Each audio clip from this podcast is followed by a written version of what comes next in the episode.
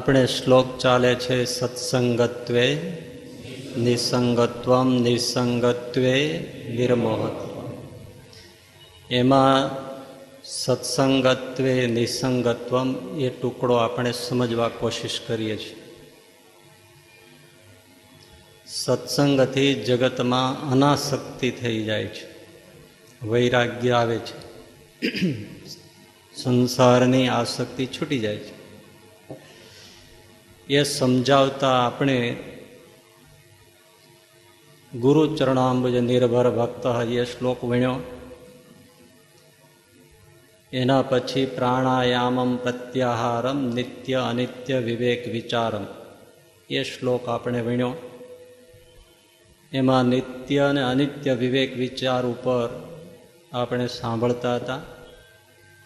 એ સમજાવતા આપણે સુર મંદિર તરુતલ નિવાસ એ શ્લોક સાથે લીધો ત્યાર પછી વયસી ગતે કહ કામ વિકાર શુષ્કે નીરે કહ કાસાર ક્ષીણે વિત્તે કહ પરિવારો જ્ઞાતે તત્વે કહ સંસાર એ જ્ઞાતે તત્વે કહ સંસાર એ ટુકડો આપણે ગયા વખતે સમજ્યા હતા.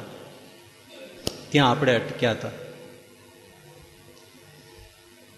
કારણ કે નિત્ય અનિત્ય વિવેક વિચાર એનું ટૂંકું રૂપ જ્ઞાતે તત્વે કહ સંસાર છે.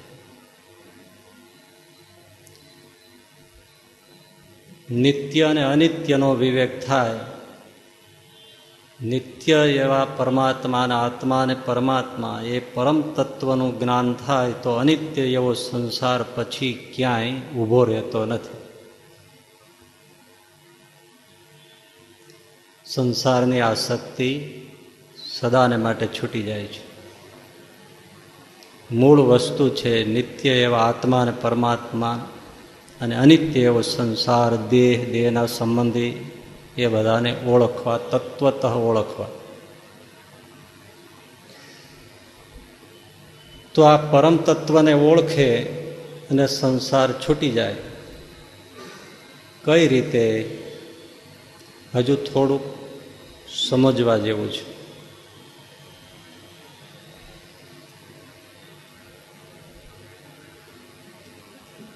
જો તમે કોઈ જગ્યાએ દસ હજાર રૂપિયાના પગારની નોકરી કરતા હો.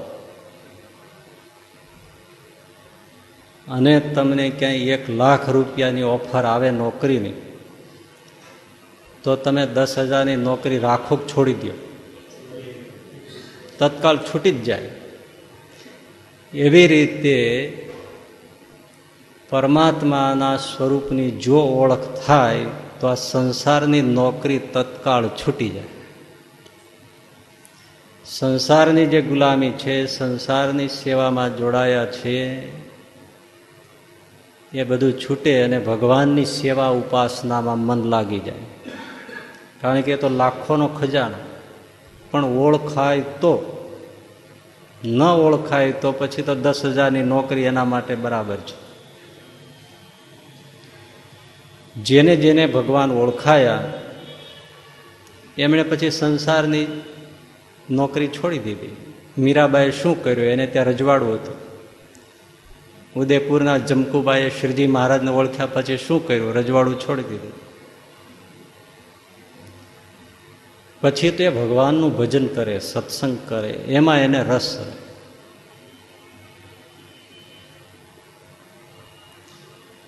સંસાર છોડીને નીકળી પણ જાય. અને ભાગ્યવશાત સંસારમાં રહેવું પડે. તો પણ એની વૃત્તિ કેવી હોય? કે સંસારના વ્યવહારમાં એને કોઈ ખોટ આવે, થોડી ઘણી હાનિ થાય, તો એને બહુ રંજ ન થાય. ધંધામાં કદાચ થોડી ખોટ આવે, ઓછું કમાય, તો એને દુઃખ ન થાય. પણ જો સત્સંગમાંથી, ભગવાનની ભજનમાંથી એનો જીવ પાછો પડી જાય, તો બહુ દુઃખ થાય. ત્યારે સમજવાનું કે ભગવાનનો મહિમા સમજ્યો છે. સંસારમાં સંબંધીઓ છે, એનો વિયોગ થાય, થોડું છેટું રહેવાનું થાય, દૂર રહેવાનું થાય. સંગાત છૂટી જાય, તો બહુ રંજ ન થાય. પણ ભગવાન સત્સંગ, સંતો, ભક્તો એનો જો વિયોગ થાય તો મહા દુઃખ થાય ત્યારે સમજવું કે એને ભગવાનનો મહિમા સમજાયો છે. નિત્ય એવા પરમાત્મા અને આત્માને એમણે સમજ્યા છે.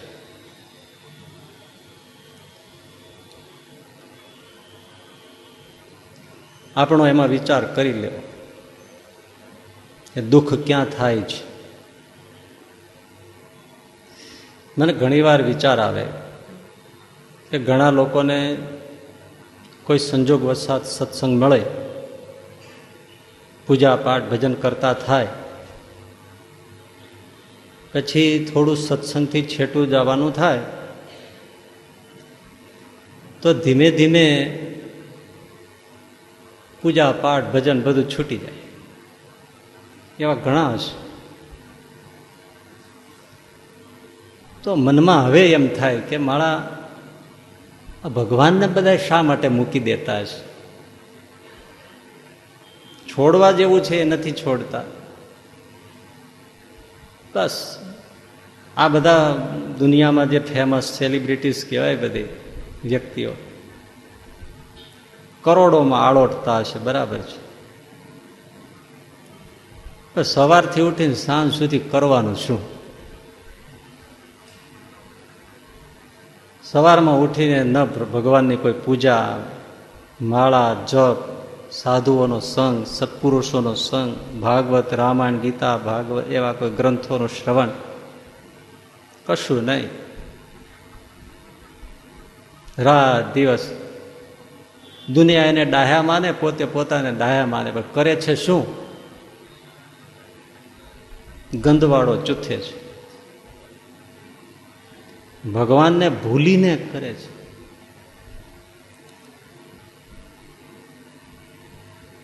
ત્યારે એમ થાય કે આ બધા જીવ મહાદુર્ભાગી છે.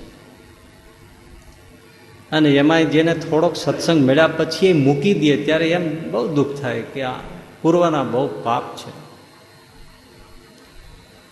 કે ભગવાન ગમતા નથી. સવારમાં ઉઠીને ઢોરની જેમ ખાવું, પીવું, ના, ઓફિસે ભાગ્યા, પાંચ પૈસા કમાયા, એ બૈરા, એ છોકરા, એ બધું, બસ સર્વસ્વ માન. એવું તો કરોડો જન્મ કર્યું છે.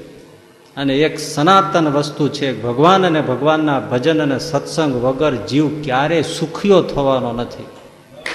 ક્યારેય સુખ નથી. બધું જ બધું જે સુખ છે, એ માનેલું છે, હકીકતમાં માનેલું છે. સુખ છે નહીં, માન્યું છે. ગુણાતીતાનંદ સ્વામીએ કહ્યું છે કે આ જીવે વિષયમાં સુખ માયનું છે. સુખ છે નહીં. સુખ તો ભજનમાં છે. સુખ તો ભગવાનમાં છે. સુખ તો સત્સંગમાં છે. એ ભૂલીને રાત દિવસ લોકો ધંધાની પાછળ મંડ્યા છે. સંસાર પાછળ મંડ્યા છે. મહા દુર્લભ માનીને મંડ્યા છે. પશુઓ એના છોકરાઓને સાચવે છે, મોટા કરે છે, ઉછેરે છે, પાળે છે, પોષે છે. આ ધોમ તડકા તાપ પડે છે, આપણે ટીટોડીને જોઈએ ને, તો આપણને દયા આવે કે આને છત્રી માથે રાખીએ. ઈંડા મૂકીને એના ઉપર ધોમ તડકો હોય એના ઈંડાને સેવા માટે કલાક કલાકના વારા હોય. તમે જોયું છે? પતિ પત્નીના કલાક કલાકના વારા હોય. એક કલાક આ બેસે, પછી એ જતા રહે, પછી બીજો આવે, બે જણા હોય ને કપલમાં.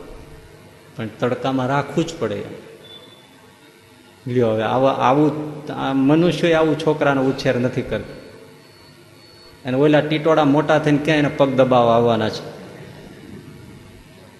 તો એ તો પશુઓ કરે છે પક્ષીઓ કરે છે. સુખ જીવને ત્યારે થવાનું છે જ્યારે ભગવાનને ભજશે ત્યારે. સમજાય કે ન સમજાય, આ સૂત્ર ગોખ્યા કરવાનું છે. સુખ તો ભગવાનમાં જ છે. જ્યારે જીવ ભગવાન ભજશે, ત્યારે જ સુખીઓ થશે. અને જેટલો હજી સંસારનું ભજન થાય છે, એટલો જીવ દુઃખી થવાનો દુઃખી થવાનો ને દુઃખી થવાનો. જીવતા પણ થવાનો ને મરીને પણ થવાનો. બીજું નીકળે જ નહીં. તુલસીદાસજીએ કીધું છે અને રામચરિત માનસમાં શિવજીએ પણ એમ કીધું છે, રેતીને પીલી પીલીને મરી જાઓ તો એમાં સનાતન સિદ્ધાંત છે કે એમાંથી તેલ નીકળે નહીં. મરી જાવ તો એમાંથી ખાદ્ય તેલ નીકળે. જો એમાંથી તેલ નીકળે તો આ સંસારમાંથી સુખ નીકળે એમ તુલસીદાસજી કહે છે. નીકળે જ નહીં. દરિયાને ડખોળો વલોવો તો એમાંથી માખણ નીકળવાનું નથી. માખણ નીકળે તો દૂધ દહીંમાંથી નીકળે. એમાં સંસાર છે ખારો દરિયો ડખોડે રાખો, એમાંથી માખણ નીકળવાનું નથી. મંડે જ રહ્યો, તમ તમારે જેટલું કરવું એટલું કરો.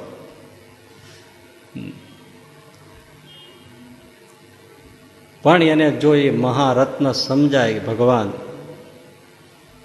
તો સંસારનું સેવન છૂટી જાય. સંસાર છોડીને ભાગી જવું એવો પાછો અર્થ નથી. ભલે સંસારમાં હોય. પણ ભગવદ ભક્તિ સાથે જીવશે તો જીવવાનો સ્વાદ જ જુદો થઈ જશે.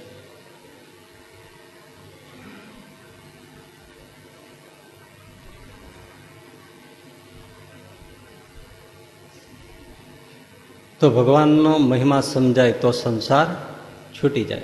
બીજું હવે એનાથી થોડું હાયર સ્ટેપ અમે દસેક વર્ષ પહેલાં આફ્રિકા બાજુ શીસલ ટાપુ છે, ત્યાં ગયા હતા. હવે અત્યારે શું પરિસ્થિતિ છે એ ખબર નથી, પણ ત્યારે પાવડરનું જ દૂધ મળે, પાવડર જ મળે, દૂધનો પાવડર. એ પાવડરનું જ દૂધ, પાવડરનું જ દહીં, પાવડરની છાશ અસલી ગાય ભેંસનું દૂધ સૂંઘવા પૂરતું મળે નહીં. આમ આચમાં પંચામૃત કરવું હોય ને એટલું મળે નહીં. હવે ત્યાં જે લોકો છે અને જે વર્ષોથી ત્યાં ગયા જ છે, એ તો આરામથી ખાય પીએ પાવડરનું દૂધ અને આપણને મોંમાં જાય નહીં. પાવડરનું દૂધ જેવું થઈ જાય. ભાવે નહીં. બરાબર છે ને? એ લોકોને ભાવે છે. મોજથી હો બધા જે લેબર વર્ક કરનારા બધા આરામથી એ પાવડરના ડબ્બાના દૂધ, દહીં, છાશ, ચાય બધું આરામથી પીએ. આપણને ભાવતું નથી કેમ આપણે અસલી દૂધનો સ્વાદ લીધો છે. એમ જ્યારે ભગવાનનો અસલી સુખનો સ્વાદ આવે ત્યારે સંસારનો સ્વાદ ગમે એ નકલી છે. અસલી ભગવાનનો સ્વાદ જેને જેને આવ્યો. પછી એને પાવડરના દૂધ ભાવે નહીં. ભગવાનનું થોડું ભજનનું સુખ આવ્યું હોય ને, તોય પછી આ આમાં મજા ના આવે. જીવ તો અંદરથી મચડાયા કરે, ક્યારે આ બલામાંથી છૂટી? કબીર સાહેબે તેમ કીધું કે, કબ મરી હો, કબ ભેટી હો, પૂરન પરમાનંદ. મરને છે સબ જગ ડરા, મેરો મન આનંદ. કબીર સાહેબ કે મરને છે સબ જગ ડરા બધા ડરે છે મરવાથી. પર મેરો મન આનંદ કબ મરી હો કબ ભેટી હો પૂરન પરમાનંદ મને તો એમ થાય છે ક્યારે મરીએ ને ક્યારે ભગવાનને પામીએ આ બધા મરવાથી ડરે છે એટલે અહીંયા શું લઈ લેવાનું છે પણ આજે બધા ક્રાંતિકારી વિચારધારાવાળા છે એ બધા એમ જ કહે છે કે આ પૃથ્વી છે, એ જ આપણા માટે સર્વસ્વ છે. આની આગળ બીજું કંઈ છે નહીં. હોય તો આપણને ફાવશે નહીં. આપણે આ જે બધું રાખો તમારી રીતે, તમારા ડાપણ છે ને બહુ પ્રદર્શન ન કરો. કારણ કે તમે વ્યાસ વાલ્મીકી તુલસીદાસજીથી મોટા નથી, એટલી તો અકલ રાખીને કથા કરો. કે તમે હાવ પછી તમને કોઈ કેનારું નથી, એટલે ભયડે રાખો. બધાને એમ જ માનતા છે ને, દુનિયા બધે મૂર્ખ છે એમ.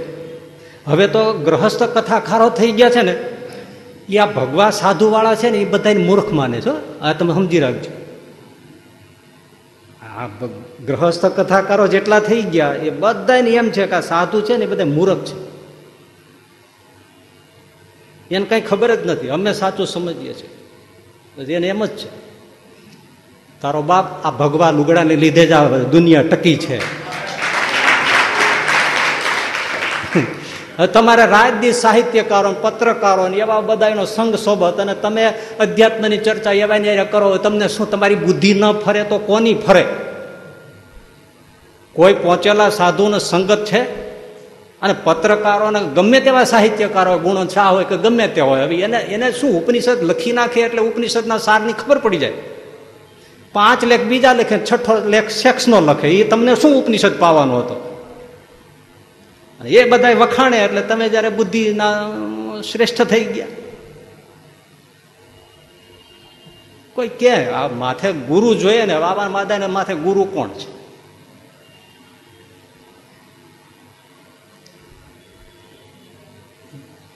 પણ માને, અમને બધું સમજાઈ ગયું છે.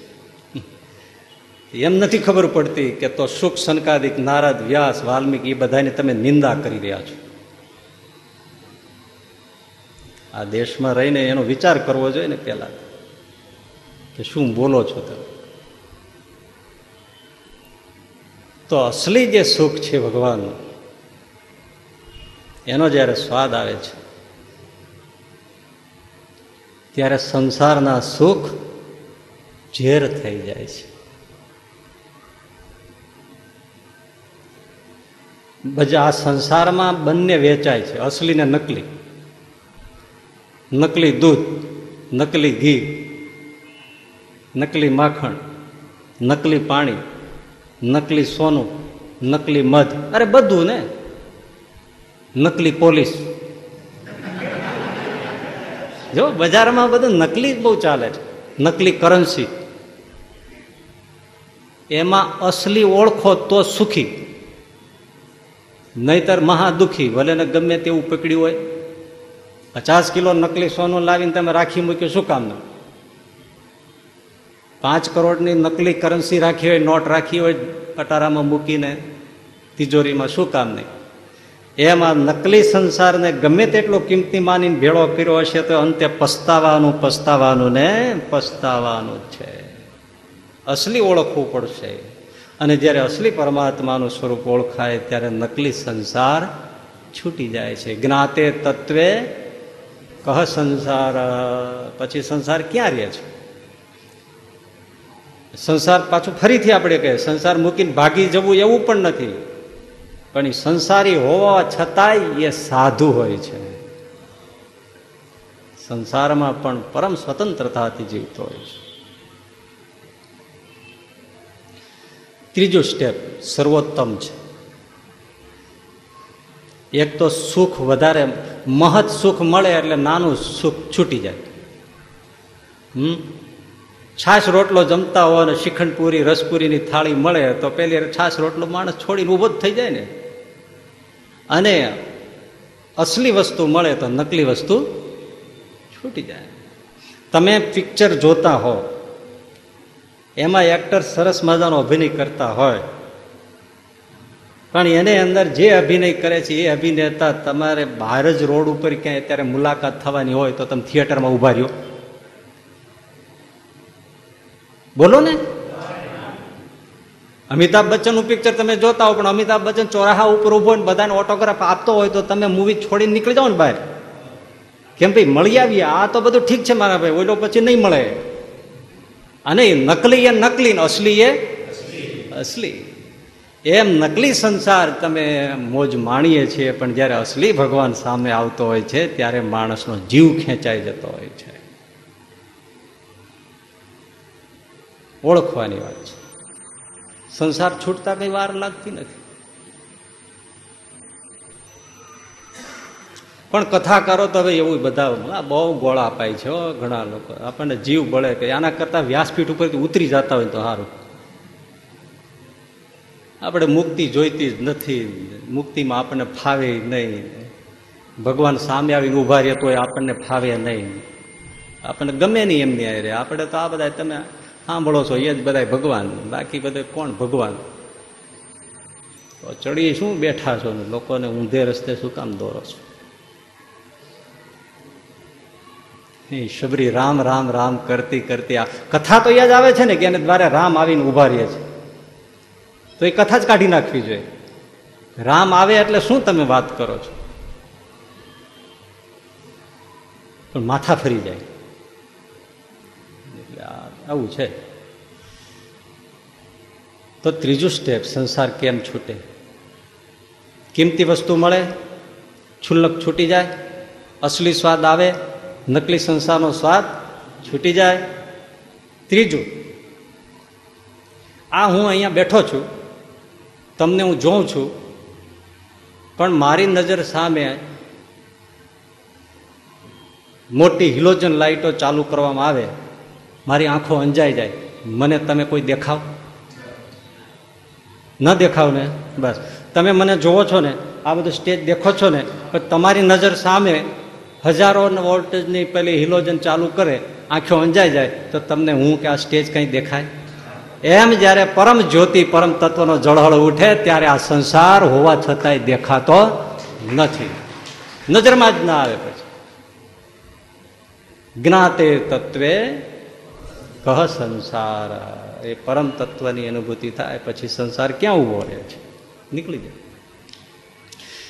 પણ મહત્વનું વાત બહુ ધ્યાનથી સાંભળજો. સંસાર ચોઈટો છે મહત્વનો લાગે છે. રાત દિવસ માથામાં ખાય છે, છતાંય થાક લાગતો નથી. એ જ કિંમતી લાગે છે. એનો અર્થ એ છે કે હજી ભગવાનનો મહિમા જાણ્યો.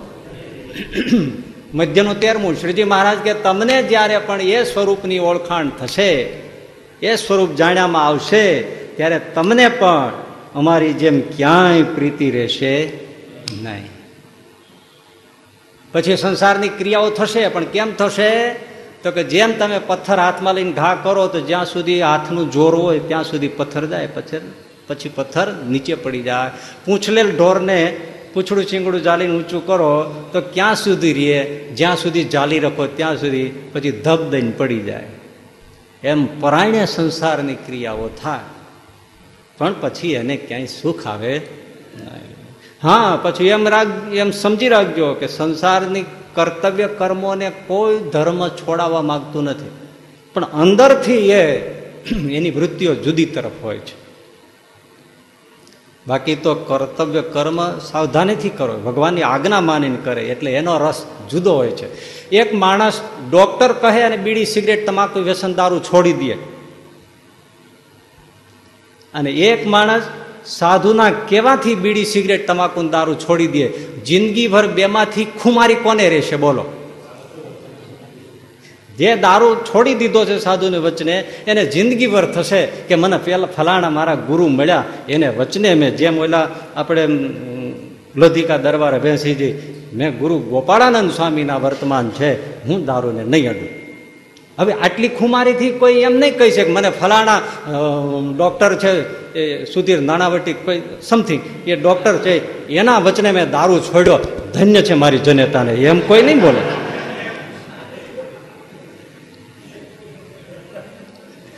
એમ કોઈ નહીં. એટલે જ્યાં સુધી આ સંસારની ક્રિયાઓ છે એ કર્તવ્ય કર્મ તો કરે જ છે. પણ એને એને છે, હું શા માટે કરું છું? મારા પ્રભુની આજ્ઞા છે. એટલે એની મીઠાશ સુધી ખુમારીથી કર્તવ્ય કર્મ કરશે. પણ નિર્લેપપણે કરશે. કેવી રીતે કે એના પ્રભુનો, સદગુરુનો, સંતનો, સાધુનો કંઈક ઈશારો થાય તો ધબ દઈને મૂકી દે. અને જે પોતાની આસક્તિથી ચોટ્યો છે એને છોડાવું તોય ના છૂટે.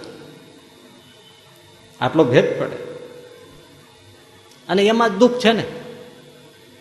છોડવું હોય, આ મેં માય કાંઈથી પકડ્યું. તો કાંઈક પ્રયોજન હશે. હવે સુખ એમાં છે કે મારે છોડવું હોય ત્યારે છૂટી જાય.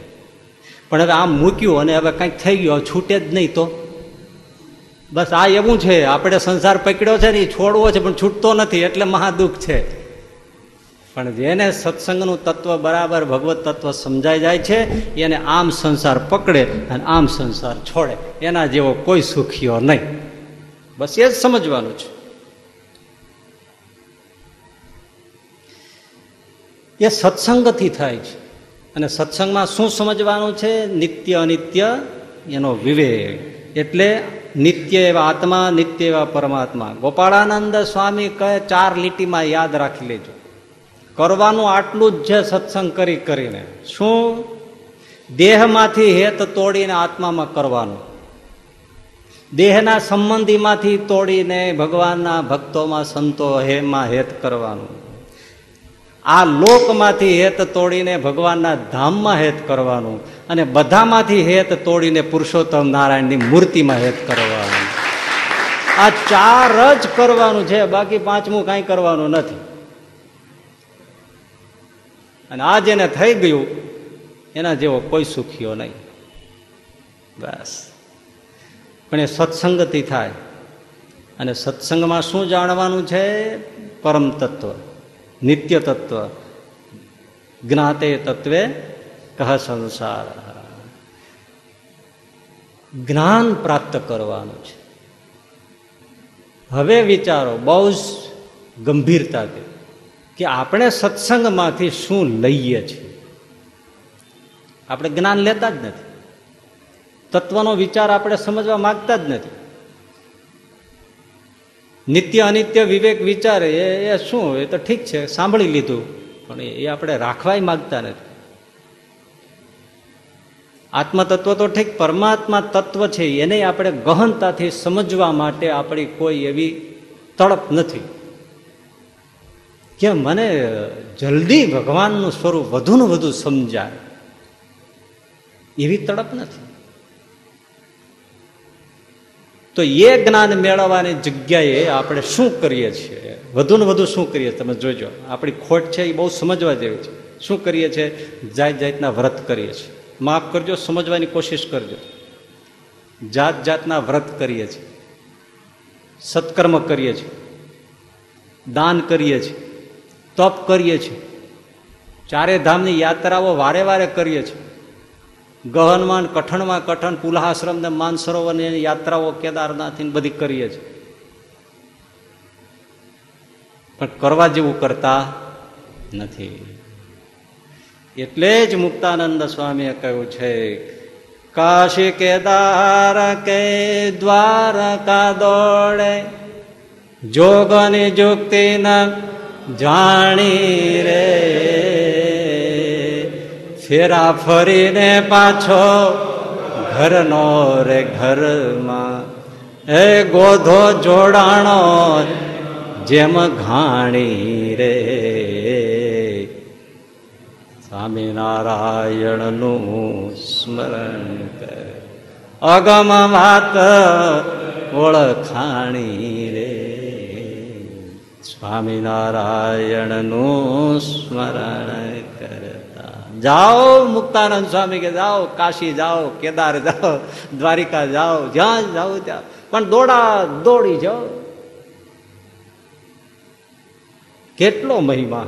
મહિમા હોય જ તીર્થનો, ન હોય એવું નથી. પણ સમજો, સમજવાનું એ છે કે મુક્તાનંદ સ્વામી કે, પણ જોગની જુક્તિ, જે ભગવત યોગ છે, એની જુક્તિ ભૂલીને બધું થાય છે. તો ફરે રાખો. કેવું છે? ઘાંચીનો બળદ ગોળ ગોળ ફર્યા રાખે, સાંજ સુધી ફરે, પણ પહોંચે ક્યાંય નહીં. બસ. ઘણા નથી? બોતેર કલાક સુધી સાયકલ ઉપર જ આમ ફર્યા રાખે સર્કલ ઉપર. પછી નગરપાલિકા ભેળી થાય મોટા માણસો ભેળા થાય લાખ રૂપિયાની થેલી અર્પણ કરે. એ ખાય, એમાં પીએ, એમાં જાય, એમાં સાયકલ ઉપર જ બધું. સાયકલ બોતેર બોતેર કલાક સુધી ફેરવે રાખે. વાત બરાબર છે, પણ બોતેર કલાક સાયકલ ચલાવી પહોંચ્યો ક્યાં? એના કરતા સીધી ગતિમાં ગયો હોત ને, તોય દ્વારિકા પહોંચી ગયો હોત. હે? આ સંસારમાં તો શું?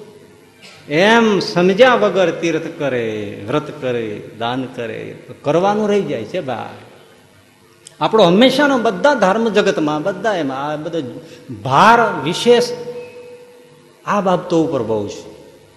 અમે આ નથી ખાતા અને અમે તે નથી ખાતા અને અમે આટલી જ વાર જ જમીએ ને તેટલી વાર જ જમીએ ને પછી ચૂલે ચડેલું ના જોઈએ કાચું ખાય તે તો બળદો બધા કાચું જ ખાય છે. બળદ બધા કાચું જ ખાય છે. વાંદરાઓ બધા વનસ્પતિ જ ખાય છે. માછલાઓ અહરની સ્નાન જ કરે છે તીર્થોમાં. બકરાઓ જ બધા વાળ રાખીને દાઢી જ વધારે છે. વળવાંગડા ચામા ચીડિયા ઊંધે મસ્તકે તપચ કરે છે. જો આનાથી જ ભગવાન મળતા હોય તો સાધુઓ કે તો આ બધા વૈકુંઠમાં જવા જોઈએ, પણ કોઈ જાતો નથી. કેમ કરવા જેવું નથી કરતા? તીર્થ વ્રત ન કરવા એવું નથી. પણ આપણો જોગ ભગવત તત્વને વિશેષ ઓળખી લેવું, પુરુષોત્તમને ઓળખી લેવા, આત્માને ઓળખી લેવા, સત્સંગને ઓળખી લેવા, એના ઉપર તાન નથી. તો શું થઈ જાય છે આવી ભૂલથી? બહુ સરસ મજાનો કિંમતી, નગદ કિંમતી શ્લોક શંકરાચાર્ય જે લખ્યો છે આ તમને એમ થાય કે મેં મારા ઘરનું કીધું એવું નથી. શંકરાચાર્યનો અદ્ભુત શ્લોક છે. એ હવે અહીંયા આપણે આની પાછળ વણી લઈએ છીએ. એ શ્લોક એ છે શું મજાની વાત છે? કુરુતે ગંગા સાગર ગમનમ, વ્રત પરિપાલન અથવા દાનમ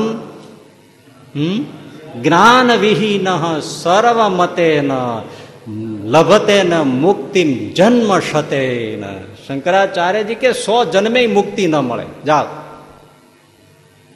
ગંગાજી જઈ આવો ગંગા સાગર જઈ આવો, રામેશ્વર જઈ આવો, જ્યાં જવું હોય ત્યાં જઈ આવો. ગમે તેટલા કઠણમાં કઠણ વ્રતનું પાલન નહીં પરિપાલન ચારે બાજુ વિધિ વિધાનનું ધ્યાન રાખીને ઉજવણું કરવું ભલાણું કરવું આટલું કરવું આટલી દાન દક્ષિણા આવા કપડાને આટલી સોપારીને આટલા ફળ ને આટલા સૂકા ફળના આટલા લીલા ફળના આટલા એ બધું આટલા કળશને આટલી ધજાના આટલા કેળના પાન ને આટલા આસોપાલોના પાન ને આટલા આંબાના પાન ને આટલા ચોખાના આટલા ઘઉંના આટલા મગ ને આટલા કઠોળને આટલા તરભાણાને આટલી ચમચીને આટલા આન આટલા નાડા છેડીને આટલા આ એ બધું જ તમે કરી વિધિ વિધાન છે આટલી કુંવારી કન્યા કુંવારા છોકરાને આટલું બધું રાખો આટલા વાછડાને આટલા ગાયોના દાન કરો બધું કરો, સોનાના તાતના વાળા વસ્ત્ર પહેરાવો, જે કરવું હોય તે કરો, પણ જ્ઞાન વગર સો જન્મે મુક્તિ થવાની નથી.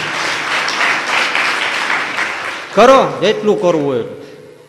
કુરુ તે ગંગા સાગર ગમન જાઓ, લાખો રૂપિયા ખર્ચીને એસી કોચ બાંધીને જાઓ. મરતા મરતા બચીને પાછા આવો તમે છેક પુલ્હાશ્રમ માન સરોવરમાં એમાં દુબકા મારીને વયા આવો.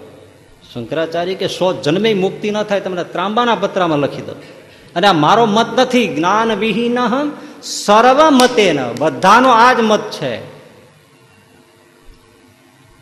ન થાય મુક્તિ.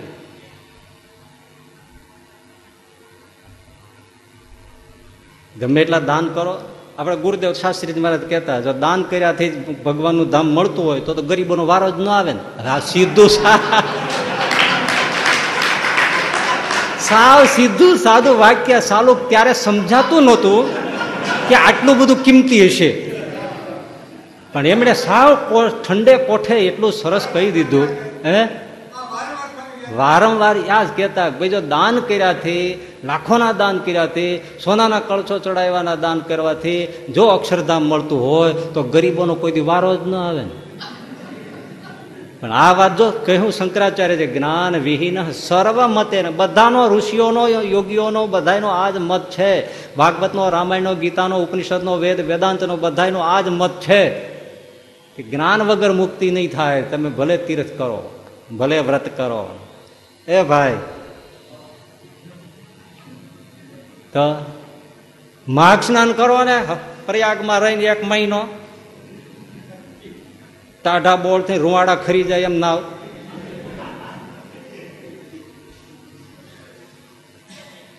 કુરુતે ગંગા સાગર ગમનમ, વ્રત પરિપાલમ અથવા દાનમ, જ્ઞાન વિહીન સર્વ મતેન. લભતેન મુક્તિમ મુક્તિમ જન્મ શતેન ઓહો સો જન્મે મુક્તિ નો થાય. માટે જ્ઞાન મેળવો, સત્સંગમાં. ભાઈ એ જ્ઞાન શું? નિત્ય એવો આત્મા, નિત્ય એવા પરમાત્મા. નરસિંહ મહેતાએ પણ એ જ કીધું, જ્યાં લગી આત્મ તત્વ ચીનો નહીં, ત્યાં લગી સાધના સર્વ જોટે. એ છે પરપંચ સૌ પેટ ભરો, આ તણા આત્મા રામ પરિબ્રહ્મને જોયો, પણ એ નરસૈયો તે તત્વ દર્શન વિના રત્ન ચિંતામણી જન્મ ખોયો.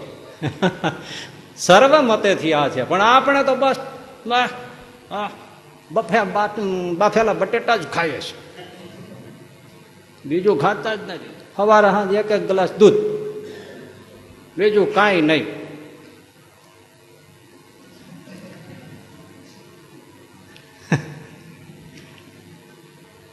હરિઓમ હરિઓમ શ્રદ્ધા તૂટી જાય એવું છે નહીં? માળું કે આ શું કરવું ત્યારે? કારણ કે આ સિવાય બીજું આવડતું નથી. આ સિવાય કઈ આવડતું નથી. આને શીખવાડવું છે તો શીખવું નથી. સહેજ જ આત્મજ્ઞાનની વાત શરૂ કરીએ તો હવે રેવાય દો હવે રેવાય દો કેમ? ટપ્પો નથી પડતો. એટલે મને કોક કોક ઘણા વાત કરે કે વચનામૃતની સીડી લઈએ ને તો એ ઠીક છે, ભજગોવિંદમમાં બહુ મજા આવે છે. વચનામૃતમાં શું થાય છે? તો કે એમાં ટપ્પો નથી પડતો. એટલે આટલું સરળ કરી કરીને કહીએ છીએ, તમને ગમે એટલા માટે ગમે ત્યાંથી ખોળી ખોળીને માથું બગડે તોય પણ, મગજ બગડે અમારું તોય બે જોક નાખી હળવું કરીને આ પરબ્રહ્મની વાણી તમારા સુધી પહોંચાડવા માટે માથાકૂટ કરીએ. તોય કે ટપ્પો નથી પડતો. તો ટપલો લઈને ઠોકી બે. હવે બીજું કરવું શું પછી? આટલું સરળ કરીને દઈએ તો એને વચનામૃતમાં ટપ્પો ન પડે. તો એની મુક્તિ કેમ થાય? જન્મ શતે ને પુરુષોત્તમનો મહિમા જાણવાની જ વાત છે. ભાઈ, તમને એમ કહેવું જ નહીં પડે કે આ આ ફલાણું છોડી દો આ આસક્તિ મૂકી દો આ સંસારની માયાજાળની આસક્તિ મૂકી દો કહેવું જ નહીં પડે. આ રસ જ્યારે સમજાય જશે, આજે સામે ઊભા છે એ, ત્યારે ભાઈ આપો આપ પેલું ઊભી પૂછડીએ ભાગશે. એના પર તાન હોવું છે પુરુષોત્તમને ઓળખવા. પણ આજે મોટે ભાગે સત્સંગમાં કોણ ભાઈ હે વખાણ. આપણા ગુરુદેવનું વળી પાછું પ્રસાદીનું વાક્ય લઈ આવું આલો માલાને વખાણે. માલો આલાનો વખાણે. બસ. સત્સંગમાં શું ચાલે બસ. આલો માલાનું વખાણે. માલો આલાનું વખાણ. સાધુઓ ગ્રહસ્થના વખાણ કરે. ગ્રહસ્થો સાધુઓના વખાણ કરે. આલા એન્ડ માલા મેન્યુફેક્ચર ઓફ પોલમ પોલ.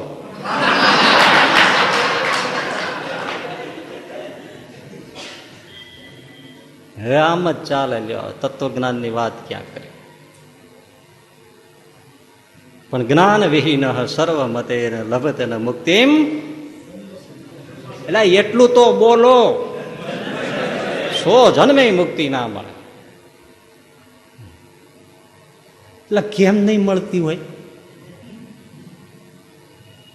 કારણ કે આગળ જ શંકરાચાર્ય જે કહ્યું છે, કિંચિત ભગવદ્ ગીતા, કિંચિત ધીતા, ગંગા જલ લવ કણિકા, પીતા. એ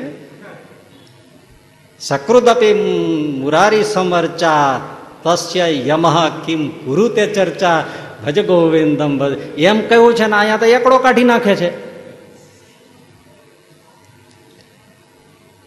પણ ના મળે. કેમ? સમજો. આપણે ત્યાં બૌદ્ધ ધર્મ હજાર વર્ષ પહેલાં હતો ને બહુ જ પ્રચલિત આપણે શંકરાચાર્ય જ આવ્યા પહેલાં. અને ચીનમાં જાપાનમાં રશિયામાં અફઘાનિસ્તાન, બધે જ. બ્રહ્મદેશ ને બધે જ. લંકા પૃથ્વીના પંચોતેર ટકામાં બૌદ્ધ ધર્મ ભારતમાંથી ગયો હતો. એ વખતે ભારતનો એક બહુ જ પ્રસિદ્ધ સાધુ, બૌદ્ધ સાધુ, જેનું નામ હતું ધર્મબોધિ. એ ધર્મબોધિ ચીન ગયા. અને બહુ પ્રસિદ્ધિ અને એની કક્ષા પ્રમાણે ધ્યાન યોગનો ભારે અભ્યાસ. ઊંડો ઉતરેલો યોગમાં. ખાલી શાબ્દિક જ્ઞાન એવું નહીં. અને એનું વચન માનવું પડે એવો.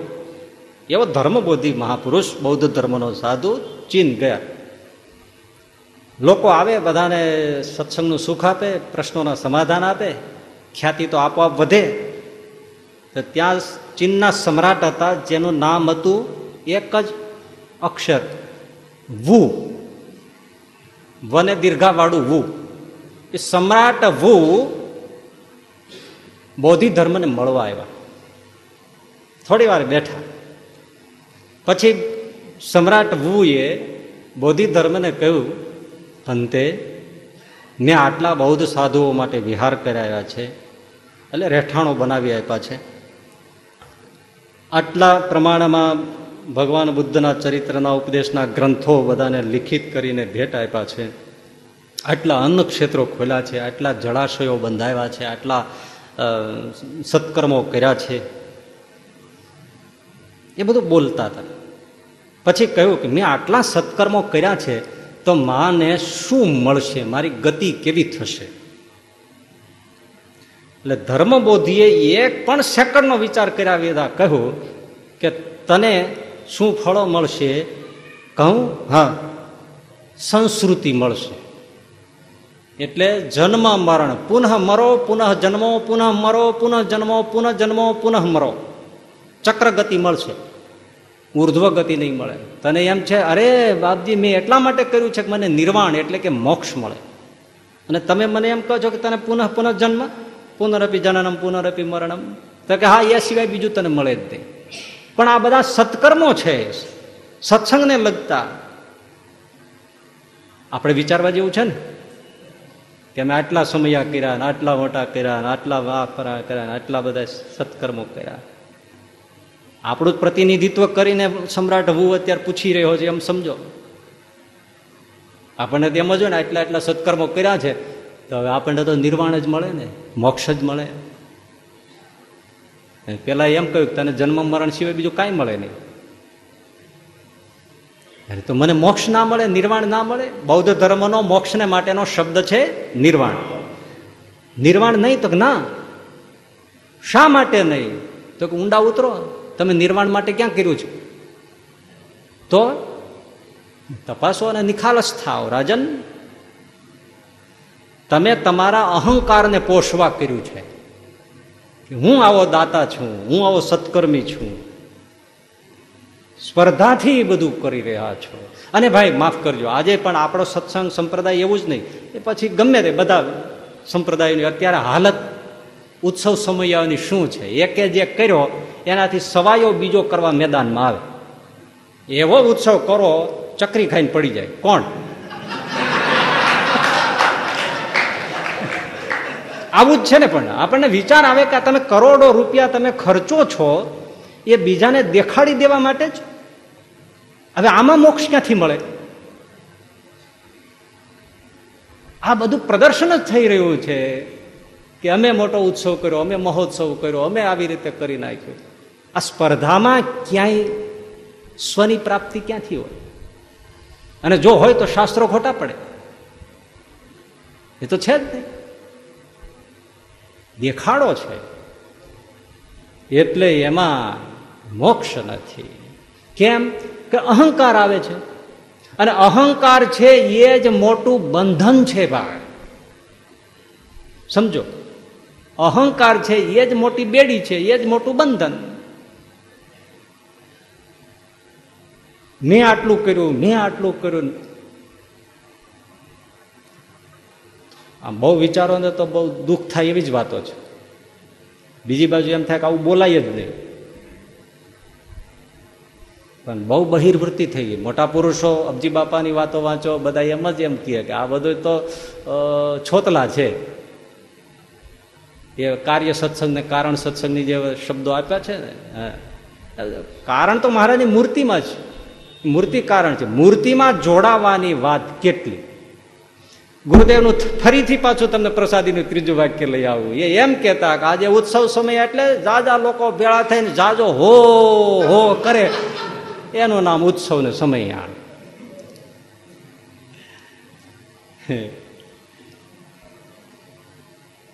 ભગવાનની વાત, પુરુષોત્તમની વાત, જીવમાં ઉતારી દેવાની વાત કઠણ છે સમજવું. એટલે બોધિ ધર્મએ કહ્યું કે તને અહંકાર છે.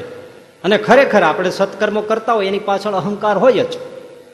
એ અહંકાર છે એટલે એ મોક્ષને અર્થે થતું બાંધે છે ભાઈ. તો એમ સમજો કે જરાય અહંકાર વગર કેવળ પરોપકાર અર્થે સત્કર્મ કરીએ તો મોક્ષ મળે ને. તોય ના મળે. કેમ?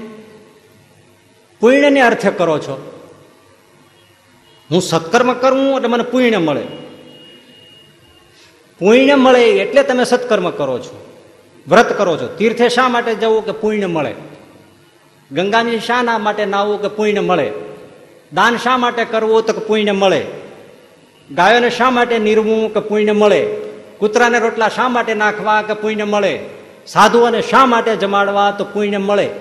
પુણ્ય માટે કરો છો, તો જેમ પાપને ભોગવવા દેહ લેવો પડે, એમ પુણ્યને ભોગવવા પણ દેહ લેવો પડે. મોક્ષ ના મળે, મુક્તિ ના મળે. સંસારના જન્મ, મરણના, સંસ્કૃતિના ચક્રમાંથી એ સત્કર્મો છોડાવે નહીં. પાંચ રૂપિયાનું દાન કરો ને પુણ્ય થાય એમ માન્યું તો એ ભોગવવા પુણ્ય તમારે આવવું જ પડે. પાપ ભોગવવા ફરજિયાત આવવું પડે છે. એમ પુણ્ય ભોગવવા ફરજ આવ, ફરજિયાત આવવું પડે. મુક્તિ ના મળે. મરી જાઉં તોય ના મળે. હા, મરી જાઉં તોય ના મળે. કારણ કે તમે બેલેન્સ મૂક્યું. આ લોકમાં કરન્સી બેલેન્સ રહી જાય બેંકમાં તો ચાલો, હવે ગયા તો પછી ફોક થઈ જાય. આ બેલેન્સી કંઈ મૂક્યું હોય એ જાય નહીં. આવવું જ પડે. ભોગવવા પડે. તો કરવું જ નહીં ને. આવી બબાલ જ કરવી નહીં કાંઈ. તો તો ના, એવું નહીં, કરવું તો ખરું. પણ જ્ઞાન વિહીન. આપણે જે કરીએ છીએ, એ જ્ઞાન વગર કરીએ છીએ. સમજણથી કરતા નથી. સમજણથી કરો. શ્લોકનો આવો અર્થ હું તમને સમજાવું છું. કરો, પણ જ્ઞાન સાથે કરો. જ્ઞાન શું છે? જો વેદાંતિઓને તમે પૂછો કે આ વ્રત, તપ, દાન, તીર્થ, આ તે બધું કરવું કે નહીં? વેદાંત એટલે જ્ઞાન માર્ગી. સંન્યાસીઓ મોટે ભાગે. એમને પૂછો તો પછી આ કરવું કે નહીં બધું? વ્રત, તપ, તીર્થ, આ તે બધું. તો કે કરવું. એ કરશો એટલે ચિત્તની શુદ્ધિ થશે. વસ્ત્ર ધોવાય એમ ચિત્તની શુદ્ધિ થશે. ચિત્તની શુદ્ધિ થાય એટલે તમને અહમ બ્રહ્માસ્મિ સમજવામાં મદદ મળશે. હું આ હું બ્રહ્મ છું. એ બ્રહ્મનો સાક્ષાત્કાર કરવામાં તમને મદદ મળે. બાકી મુક્તિ તો અહમ બ્રહ્માસ્મિ સિદ્ધ થાય તો જ મળે. એ બ્રહ્મ સિદ્ધ થાય પોતે હું બ્રહ્મ છું એવું અને સર્વત્ર જે બ્રહ્મ વ્યાપક છે એની સાથે જ્યારે તાદાત્મ સાધે ત્યારે અભેદ જ્ઞાનથી જ મુક્તિ થાય. આ જ્ઞાનીઓનો માર્ગ છે. પણ આપણે તો ભક્તિ માર્ગ છીએ. તો આપણે ભાગવતને પૂછો, ગીતાજીને પૂછો, રામાયણને પૂછો, શ્રીજીના વચનામૃતને પૂછો, સુખ સનકાદિકને પૂછો, વ્યાસ વાલ્મીકીને પૂછો, નારદ સનકાદિકને પૂછો, મીરા તુલસીને પૂછો, જુનાગઢના નરસિંહ મહેતાને પૂછો ગોપાળાન છે ગુણાતીતાનંદ સ્વામીને પૂછો. તો એ શું કે છે? તો એ એમ કે છે કે આ કરવું કેમ કરવું? દ્રષ્ટાંત બહુ સરસ આવે આ ભાગવતમાં છે. પ્રથમ સ્કંધમાં જ. આમયો યેન ભૂતાનામ. સમજો બહુ મહત્વની કિંમતી વાતો છે. આ બધી દોડા દોડી જે બધી કરીએ છીએ, એમાં થોડું સમજવા જેવું છે. આમયો યેન ભૂતાનામ. જાયતે યશ્ચ સુવ્રત. તદેવ હિ આમયમ દ્રવ્યમ ન પુનાતિ ચિકિત્સતમ. જે ખાવાથી રોગ થયો હોય, એ તમે ખાવ તો રોગ વધે કે ઘટે. બોલો ને એટલું તો તમને ઘી ખાવાથી રોગ થયો હોય અને તમે ઘી ખાઓ તો રોગ વધે કે ઘટે? વધે. પરંતુ તમે વૈદ પાસે જાઓ, વૈદ નાળી જુએ અને વૈદ તમને બોલે, તમે ઘી બહુ ખાધું છે, એટલે આ તમને મંદાગ્નિનો રોગ થયો છે. એટલે પાચન તંત્ર સંપૂર્ણ ઠપ થઈ ગયું છે. હવે તમે આ દવા લેજો. અને આ દવા ઘીમાં મિલાવીને લેજો. એટલે ઓઈલો કે પણ ઘી ખાવાથી તો રોગ થયો છે. અને તમે કયો છો પાછો તમે ઘીમાં મિલાવીને ખાઓ, તો કે એ તમે તમારી રીતે ખાતા હતા, એટલે રોગ થયો. હવે હું એમાં તામ્ર ભસ્મ, લોહ ભસ્મ, અભ્રક ભસ્મ, સુવર્ણ ભસ્મ, ભંગ ભસ્મ, ત્રિભંગ ભસ્મ, એ જે તે, એ ભસ્મ અને બીજા ચૂર્ણ ઔષધો મિલાવી અને તમને ઘી ખવડાવું છું, માટે એનું એ ઘી તમારો રોગ કાઢી નાખશે. એમ એના એ યજ્ઞ વ્રતાદિક તપ ધર્મ, એવમ નૃણામ ક્રિયા યોગા સર્વે સંસ્કૃતિ હેતવ વ્યાસજી કે છે ભાગવતમાં, એવમ નૃણામ ક્રિયા યોગા આ બધા યજ્ઞ, વ્રત, દાન, તીર્થ, દાન બધું ક્રિયાયોગ છે. એવમ નૃણામ ક્રિયા યોગા સર્વે સંસ્કૃતિ હેતવ જન્મ, મરણના ઊભા કરનારા છે. પરંતુ ભગવાનનો આશ્રય કરીને ભગવાનને પ્રસન્નતાને અર્થે કરો તો એના એ મોક્ષને અર્થે થઈ બસ આટલું કરો. પ્રસન્નતાથી કરશો, અહંકાર એટલો ન હોવો જોઈએ, પછી તમે કયો હાર ન પહેર્યા, નાકનું ટીચકું ચડી જાય, તો એ ભગવત રાજી માટે નથી થયું. દેખાડા માટે એકને બીજાને ક્રોસ કરીને સ્પર્ધા માટે કરો તો ભગવાન પ્રસન્નતા માટે નથી થતું. હમ, છાતી ભૂલી જાય કે અમે આટલું કર્યું, તો ભગવત પ્રસન્નતા અર્થે નથી થતું. ભગવત પ્રસન્નતા એટલે ભગવત પ્રસન્નતા. પછી સત્કર્મ ગમે તેવું કર્યું હોય ને લોકમાં કોઈ તમને માથામાં જોડા મારે તો કશું ન થવું જોઈએ. મેં એના માટે ક્યાં કર્યું છે? મેં તો પ્રભુને માટે કર્યું છે. તો પછી મારે એની પાસે હિસાબ ચૂકવવાની વાત જ ક્યાં આવે છે? હવે આપણો તપાસ કરો. આપણે સત્કર્મ કર્યું હોય, બહુ જ કર્યું હોય, વર્ષો સુધી સેવા કરી હોય, એક જ વાર જરા કડવું કહેવાય ગયું હોય તો? આ શું બધું? આમ કોના માટે કરતા હતા? તે તમારા માટે કરતા હતા? અમારા માટે ક્યાં કરતા હતા? એ સમજ ક્યાં આવે? અને જેને એ સમજ આવી, એ પાર ઉતરી ગયો, ભાઈ. પાર ઉતરી ગયો. તમે દસ વર્ષ સુધી આ મંદિર વાળતો હોય ને એકવાર કહ્યું હોય કે તમે સાવરણી બરાબર પછાડો છે, એમાં તૂટી જાય છે. આવવાનું જ બંધ કરી દે. તો કોના માટે કરતો હતો આ? અને આપણે કઈ ભગવાનને રાજી કરવા કે ભગવાન રાજી કરવા કરતા હોઈએ તો ઓલા એ કહ્યું, એમાં તમારે હિસાબ ચૂકવવાની વાત જ ક્યાં આવે છે? આપણા સત્કર્મો જોયા, આ તો તળિયામાંથી કોઈ હલાવતું નથી, નહીં તો તમે આવડી આવડી ગાયો અમને દો અને અમે તમને દઈએ.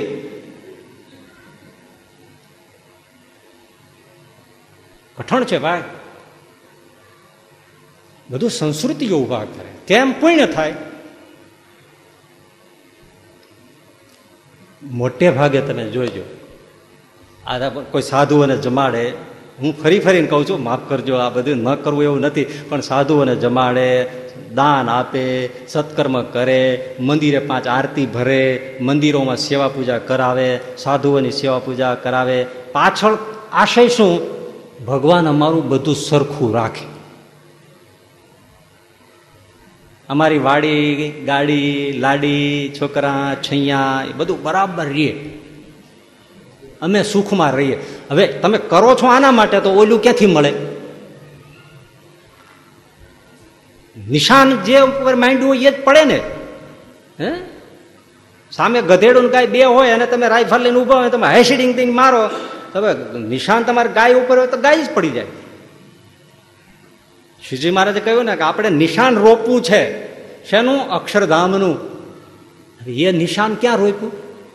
પછી મહારાજ કે, વચમાં ગમે તે થાય, માથું પડે કે જાય, માન અપમાન થાય કે જે થવું થાય દેહ પડો કે મરો. કોઈ હાથીએ બેસાડે, ગધેડે બેસાડે. પણ આપણે સુખ દુઃખમાં કાયર થવું નથી, પણ એ નિશાન લેવું એ જ તાન છે ભગવાનની મૂર્તિ, ભગવાનનું ધામ. એવું ક્યાં? એટલે આ સત્કર્મો કરીએ છીએ તોય મોક્ષને અર્થે થતા નથી. જ્ઞાનવિહીન કરીએ છીએ. એક તો જે કાંઈ કરીએ, તીર્થ કરીએ, તો તીર્થમય થઈને કરીએ. હવે ઘણા ભાગે તીર્થમાં જાય છે, નાય છે, ડૂબકા મારે બધું કરે, પણ તમે જોજો ને એ બધા ઘાંઘા હોય. અને ક્યાં નાઈએ છે એ ન ખબર હોય. ઘણી વાર તો ગંગાજી નાતા હોય નર્મદામાં અટકી જાય નર્મદામાં જમના મૈયા મહારાણી કહી જાય. એટલે ભાઈ ગંગાજીમાં નાય છે. જમનાજી વ્યા ગયા.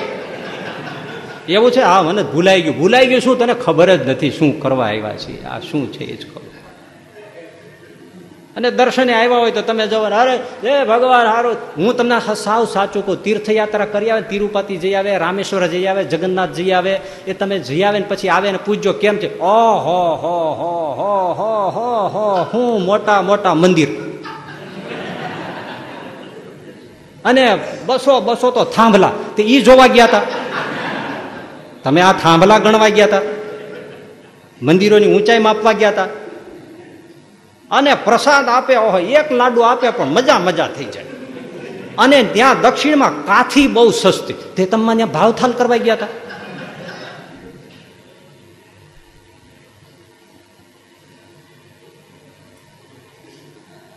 અમારે છે ને પહેલી વાર માથેરાની શિબિર બીજી હશે. હું ગયો હતો અને ત્યારે આપણે જીવનનું લક્ષ્ય અને સંત સમાગમ કીજે અને તો મોક્ષ થશે એની પ્રવચનો કરેલા. પછી હું નામઠામ કોઈને નહીં આપું. પણ આપણે ત્યાંથી હું પાછા ફર્યા. પછી અહીંયા આવ્યા. પછી એક સ્વામીજી હતા. એ આવ્યા એના એ જ દિવસ, રાતની સભા. અને પછી આ સંતોન, ભક્તોને બધે સભા બેઠી હોય. એટલે એમાં માથેરા શિબિરનો ઇન્ટ્રો પરિચય આ બધું કરતા એ ત્યાં તો આટલા હરિભક્તો હતા અને જમવાની ખૂબ સરસ વ્યવસ્થા હતી ને નેચરલ બહુ ને પ્રકૃતિની ગોદ ને પેટ્રોલના ધુમાડા નહીં પોલ્યુશન ઝીરો અને સુંદર મજાની હરિયાળી માણસો પણ સારા ને વ્યવસ્થા પણ સારી વાંદરાઓનો ત્રાસ ને ફલાણો ઘણા લોકો આવ્યા ને બધા આનંદ આનંદ થઈ ગયો. આટલા સંતો એમાં ક્યાંય કથા વાર્તાનું નામ ન આવ્યું.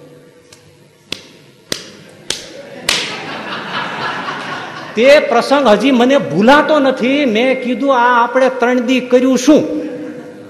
આપણને એમ કે આ લોકોને જીવમાં ગરી જાય કે જીવનું લક્ષ્ય શું છે તો મોક્ષ થશે ને સંત સમાગમ કીજે, હો, નિષ્દિન, એલા કરી લેજો, કરવા જેવું આ છે. તો આ તો બધા વાંદરા જ ગણે છે. આ તો માણસો જ ગણે છે બધા ખાવા પીવાની ડીશો જ ગણે છે.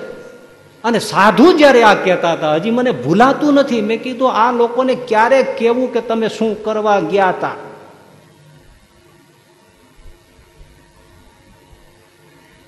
બધા મોટા મોટા કથા કરે કથામાં જાઓ તો, ઓહો, હો હો હો, માણા માણા માણા માણા, નાખી નજર પોગે જુવાનો આવે ને બૈરાઓ આવે ગઈઢાય આવે ને છોકરાઓ આવે કોલેજનો આવે ને અભણે આવે, ભણેલાય આવે ને બહુનું આવે દીકરીઓ આવે ને સગા સંબંધીઓ આવે ટ્રેક્ટરમાં આવે રિક્ષામાં આવે બસમાં આવે ને ટ્રેનમાં આવે, હાલીને આવે ને દોડીને આવે પંખા પંખા પંખા સરબત સરબત સરબત સરબત પાણી પાણી પાણી પાણી. જો કથામાં શું આવ્યું? હું તો આ બધું જોવામાં રહ્યો એ ક્યાંથી ખબર પડે?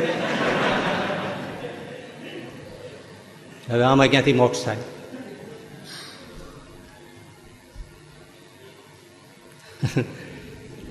સમજીને કરીએ.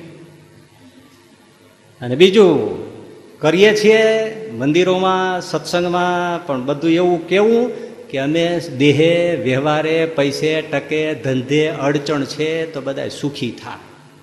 છોકરો માંદો રહે છે, થાજો થઈ જાય. છોકરાનું ક્યાંય ગોઠવાતું નથી ગોઠવાઈ જાય. અથવા ટૂટું ટૂટું થયું છે એ પાછું હંધાઈ જાય. અને જરાક ધંધો મોડો પડ્યો છે, બરાબરનો જામી જાય. લગભગ નવાણું ટકા પોઈન્ટ નવાણુંમાં છે. જ્ઞાન વિહીન સર્વમતે લભતે મુક્તિમ જન્મશતે. ગુણાતીતાનંદ સ્વામી કે એક જણો આવ્યો ને જુનાગઢ મંદિરમાં, પાંચસો રૂપિયા મૂકીને વિયો ગયો. સ્વામીને બહુ ધોખો થયો. બહુ શોખ થયો. એ કે પાંચસો રૂપિયા મૂકીને વિયો ગયો એના પાંચ હજાર દેશું. પણ પાંચસો રૂપિયાનો બાજરો લઈને મંદિરમાં રહ્યો હોત ને અમારી કથા સાંભળી હોત, તો જન્મ મરણ ટળી જાત ને ભગવાનને પામી આજે નવરો કોણ થાય છે કથા સાંભળવા? આ સીડી છે, કેટલા માધ્યમો છે, કેવી સગવડતાઓ છે, પણ બધા જે આવી જાવ છો એ બરાબર છે. જનરલી તમે જો આપણે કંઈક તમે આ સાંભળો છો આ બધું આ મારો બાબો લઈ આવ્યો છે, પણ હવે ટાઈમ નથી મળતો. આ બધી હજામત સંસારની કરવામાં ટાઈમ છે. અને આમાં પાંચ દસ મિનિટ, અડધો કલાક, વીસ મિનિટ સાંભળવાની એને ટાઈમ નથી. અને સારા સારાની આ હાલત છે. એને એમ જ છે, સારા સાધુ મળી ગયા, બસ સેવા કરી લેવાની, પાંચ ટાઈમ આરતી મંદિર કરી લેવાનો, માળા નિમ કરી લેવાનો, બસ પતી ગયો. જ્ઞાનની કઈ જરૂર જ નથી. જ્ઞાન મોક્ષ તો આપણે મળી ગયો ને, આવા સાધુ મળ્યા ને, આવા ભગવાન મળ્યા, કંઠી ફેરી આશર કર્યો. અને એમણે કીધું છે, અંતકાળે મહારાજનને જરૂર મારે આવું બિરુદ મારું બદલે નહીં, સર્વેજનને જણાવો. તેડવા તો આવવાના છે. પણ એલા ભલા માણસ તેડવા તો આવશે, પણ મૂકશે ક્યાં? એ પૂછી જો. કે ભાઈ, જોડાની જગ્યાએ જોડા મુકાય, પાઘડીની જગ્યાએ પાઘડી મુકાય. તાવડીની જગ્યાએ તાવડી મુકાય ખાહડાની જગ્યાએ ખાહડું મુકાય. તેડવા તો જરૂર આવશે, પણ મૂકશે ક્યાં? અને લઈ જશે તો તારા સ્વભાવ જ રૂપિયા ગણવાના છે, તો ત્યાં રૂપિયા ગણવા મળશે નહીં, તો તું રહેવાનો શેનો?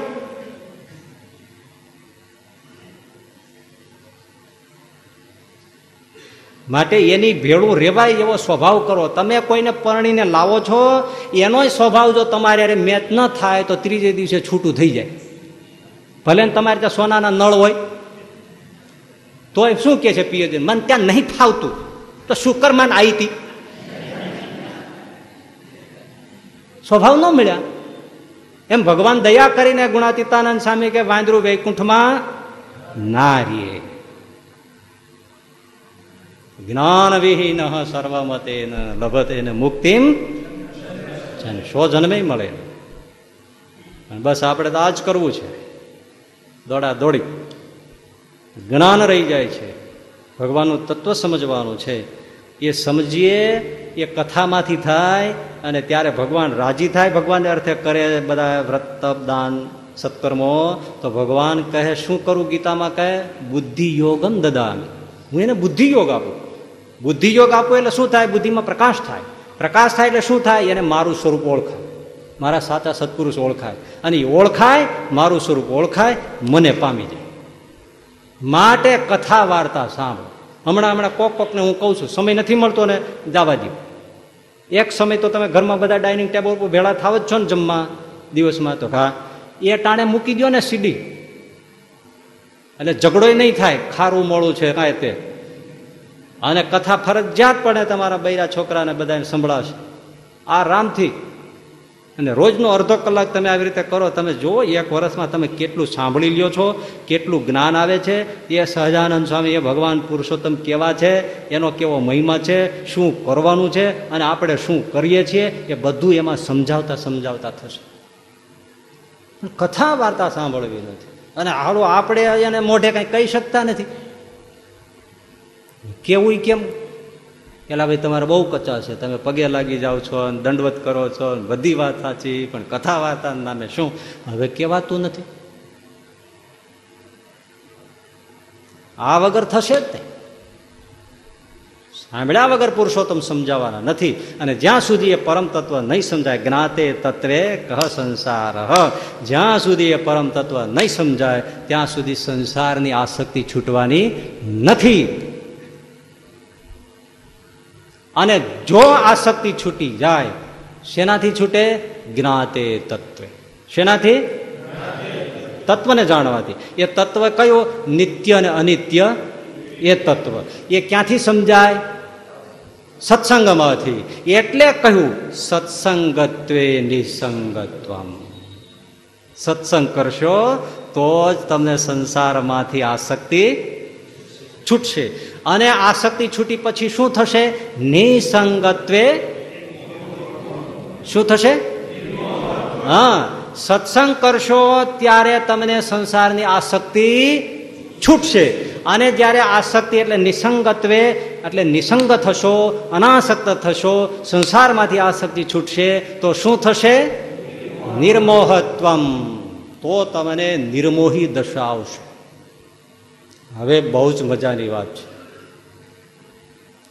કદાચ કભી ન સુના, ન કભી ન સુનેંગે.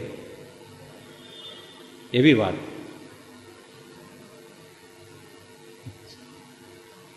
અનાસક્ત થશો, ત્યાર પછી જ નિર્મોહી થશો.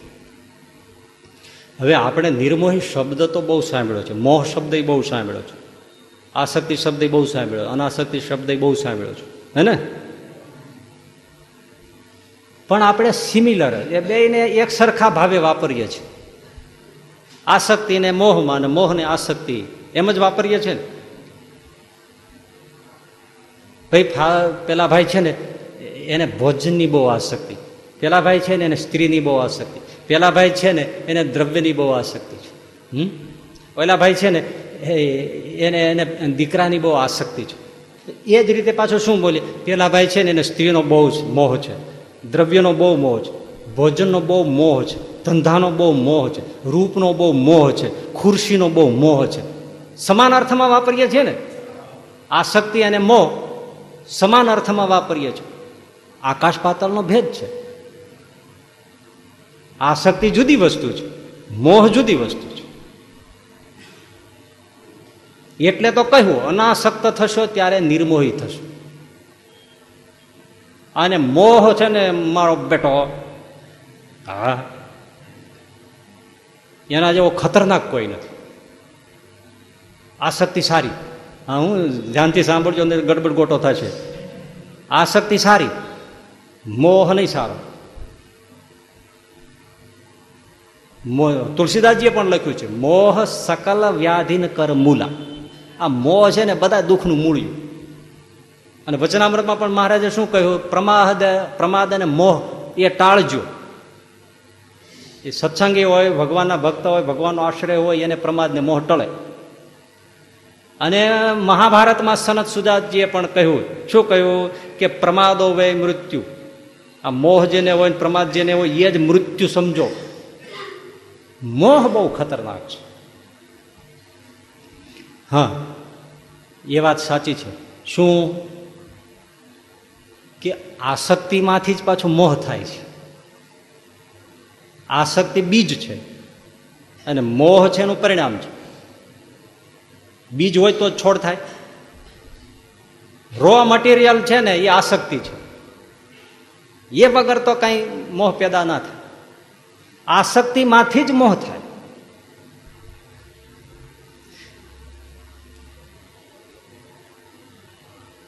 દ્રષ્ટાંતથી સમજ્યો. આ દૂધ છે ને એમાંથી જ માવો થાય. પલ્પ પેંડાનો માવો. શામાંથી થાય? દૂધ હોય નહીં તો થાય? ના થાય. આસક્તિ ન હોય તો મોહ ન થાય. આસક્તિ હોય તો મોહ થાય. આસક્તિમાંથી જ મોહ થાય. પણ દૂધને ઘૂંટો ઘૂંટો ઘૂંટો, ઘૂંટતા ઘૂંટતા માવો થાય. હવે છે દૂધમાંથી બન્યું. છતાંય દૂધમાં અને માવામાં કાંઈ ભેદ ખરો કે નહીં? કારણ કે જે ઘણું બધું આસક્તિમાં હતું, એટલે દૂધમાં હતું, એ માવામાં નથી. પાણી ઉડી ગયું. પોષક વિટામિન્સ ઘણા હતા. સુપાચ્યતા હતી? દૂધ એક ગ્લાસ પીવો, માંદાને આનંદ આપે, સુખ આપે. પણ માંદાને તમે બે પેંડા ખવડાવી દો તો. તમે એમ કે શું કામ ના પાડો છો? દૂધમાંથી જ બન્યું છે. પણ એ તમે એને દૂધમાંથી બનેલો માવો હોવા છતાં એને ખવડાવો તો ગોટો વળી જાય. પણ એને એક ગ્લાસ દૂધ પીવડાવો તો ખોખારો ખાઈને બેઠો થાય કે હું ઘડી ફરિયામું અને ઓલું ખવડાવો તો ફરી આવે. એક જણાનો ડોક્ટરે ઓપરેશન થિયેટરમાં લીધો. ઓપરેશન થયું, બધું થઈ ગયું. પછી આંખ ઉગાડી એટલે આજુબાજુ જોયા, તેમને પૂછ્યું, હે ડૉક્ટર સાહેબ, હવે હું તો સલામત છું ને, નિર્ભય છું ને. એટલે આજુબાજુ હતા એ બોલ્યા બેટા, ડૉક્ટર તો નીચે રહી ગયા, અમે તો યમદૂત છીએ. ડૉક્ટર તો નીચે રહી ગયા, બેટા. અમે તો જમદૂત છીએ એટલે ઉપર પહોંચી જાય. દૂધમાં અને માવામાં આટલો ભેદ છે. બને છે એમાંથી જ. આસક્તિમાંથી જ મોહ થાય છે. પણ આસક્તિમાં અમુક સારું છે. આ એક નવીન વાત છે કે આસક્તિ સારી છે. ખરેખર આસક્તિ સારી. પસંદ કરવાની હોય ને, તો સાલું એમ મંગાય કે ક્યારેય મોહ ના થજો ભલે આસક્તિ ભલે રહી. જોકે આસક્તિ હોય ને, મોહ ક્યારે થઈ જાય ખબર ના પડે. પણ તોય આપણને માગવાનું હોય ને, તો એમ કહીએ કે ભાઈ, આસક્તિ મર રહી, પણ મોહ ક્યારેય ના થજો આસક્તિ સારી. મોહ નહીં સારું. પેલી વાત. આસક્તિ એ કર્તવ્ય ન ચૂકાવે.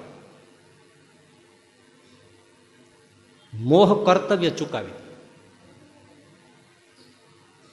આસક્તિ તમને ઉલટાનું કર્મ કર્તવ્યમાં તમને બળ પૂરું પાડે. આ તમે બધા બેઠા છો, તો તમારે બધાને સ્ત્રીની આસક્તિ, ધનની આસક્તિ, ભોજનની આસક્તિ ટળી ગઈ છે? એ કઈ બોલે છે? ધડો જ નથી, તમારો જીવ જ નથી અહીંયા સાંભળવામાં. બેઠા છો કોઈને બધાને કઈ સ્ત્રીની, ધનની, રૂપની, ભોજનની આસક્તિ ટળી ગઈ છે? નથી ટળી. છતાંય તમે સંસારમાં તમે તમારા કર્તવ્ય કરો છો કે નહીં? નિયમિત ધંધે જાઓ છો, રોજગાર કરો છો, દેશ વિદેશ જાઓ છો, પૈસા કમાવો છો, ઓફિસે જાઓ છો, વિદ્યાર્થી હશો તો તમે નિયમિત અભ્યાસ કરો છો, ભણો છો, સારું રિઝલ્ટ લાવો છો. એ વિદ્યાર્થીને કઈ સ્ત્રીની આસક્તિ, ધનની આસક્તિ છૂટી ગઈ છે? પણ એ આસક્તિ તમને છે તો તમે વધારે ઉલટાના દોડો છો. હાલો ભાઈ, હવે મુંબઈ આંટો મારી અને વધારે થોડા બે પૈસા મળે લઈ આવી. એ આસક્તિ તમને વધારે દોડાવે છે. કર્તવ્યમાંથી ચ્યુત નથી કરતી. આસક્તિમાં નડતી નથી. વિદ્યાર્થીને વિદ્યા અભ્યાસમાં નડતી નથી. એને આસક્તિ જ છે. એને સારું ભણીને ખૂબ કમાવવું છે. પૈસો જોઈએ છે. અને સારી નોકરી લઈને સારામાં સારી પત્ની લેવી છે. એને આસક્તિ તો છે જ. એ આસક્તિ જ એને ભણાવે છે. એ આસક્તિ જ એને અભ્યાસ કરાવે છે. એ જ આસક્તિને ધંધો કરાવડાવે છે. કર્તવ્યમાં કંઈ ચૂક નથી. તમે નિયમિત ઘરે જાઓ છો, ઓફિસે નિયમિત જાઓ છો, નિયમિત તમે ફેક્ટરીએ જાઓ છો, નિયમિત મંદિરે આવો છો, નિયમિત સત્સંગ કરો છો. કેમ? એ તમને સ્ત્રીમાં, પુત્રમાં આસક્તિ હોય છે. પુત્ર પરીક્ષામાં સારી રીતે પાસ થાય સારી રીતે આગળ થાય, એનો ગ્રોથ થાય, એટલા માટે પણ તમે નિયમિત મંદિરે આવતો. આસક્તિ ક્યાંય નડતી નથી તમને? અત્યારે એ બેઠી છે. એ શાંતિથી એ તમને કામ તમારું કરવા દે, એ બેઠી જ છે. નીકળી ગઈ છે? બેઠી છે, તો એ તમને ક્યાંય નડતી નથી. પ્રસંગે આવે ત્યારે નડે. પણ છતાં એ કર્તવ્યમાંથી ચ્યુત ન કરે. મોહ તમને કર્તવ્યમાંથી પાડી નાખે. તત્કાળ, હું તમારું દ્રષ્ટાંત તમારા લેવલથી આપો. કોઈ છોકરો કે કોઈ છોકરી બારમામાં, ભણવામાં હોશિયાર છે. એને સ્ત્રીની આસક્તિ તો હોય જ, યુવાની છે. પણ એને કોઈ પાત્રમાં જો મોહ થઈ ગયો, હવે કયોય ભણે મને કહેજો. અને પછી આખો દી ગાય રાખે, બસ, એ બસ બસ. જડના બોલો, હવે એ શું કરે? ભણી શકે? આને મોહ કહેવાય. કર્તવ્ય પાડી નાખે. એ ઓલા લૈલા મજનુની વાત નથી. આખો દી ઓલા મજનું શું કરે? લૈલા ઘરની આજુબાજુ આટા જ મારે રાખે.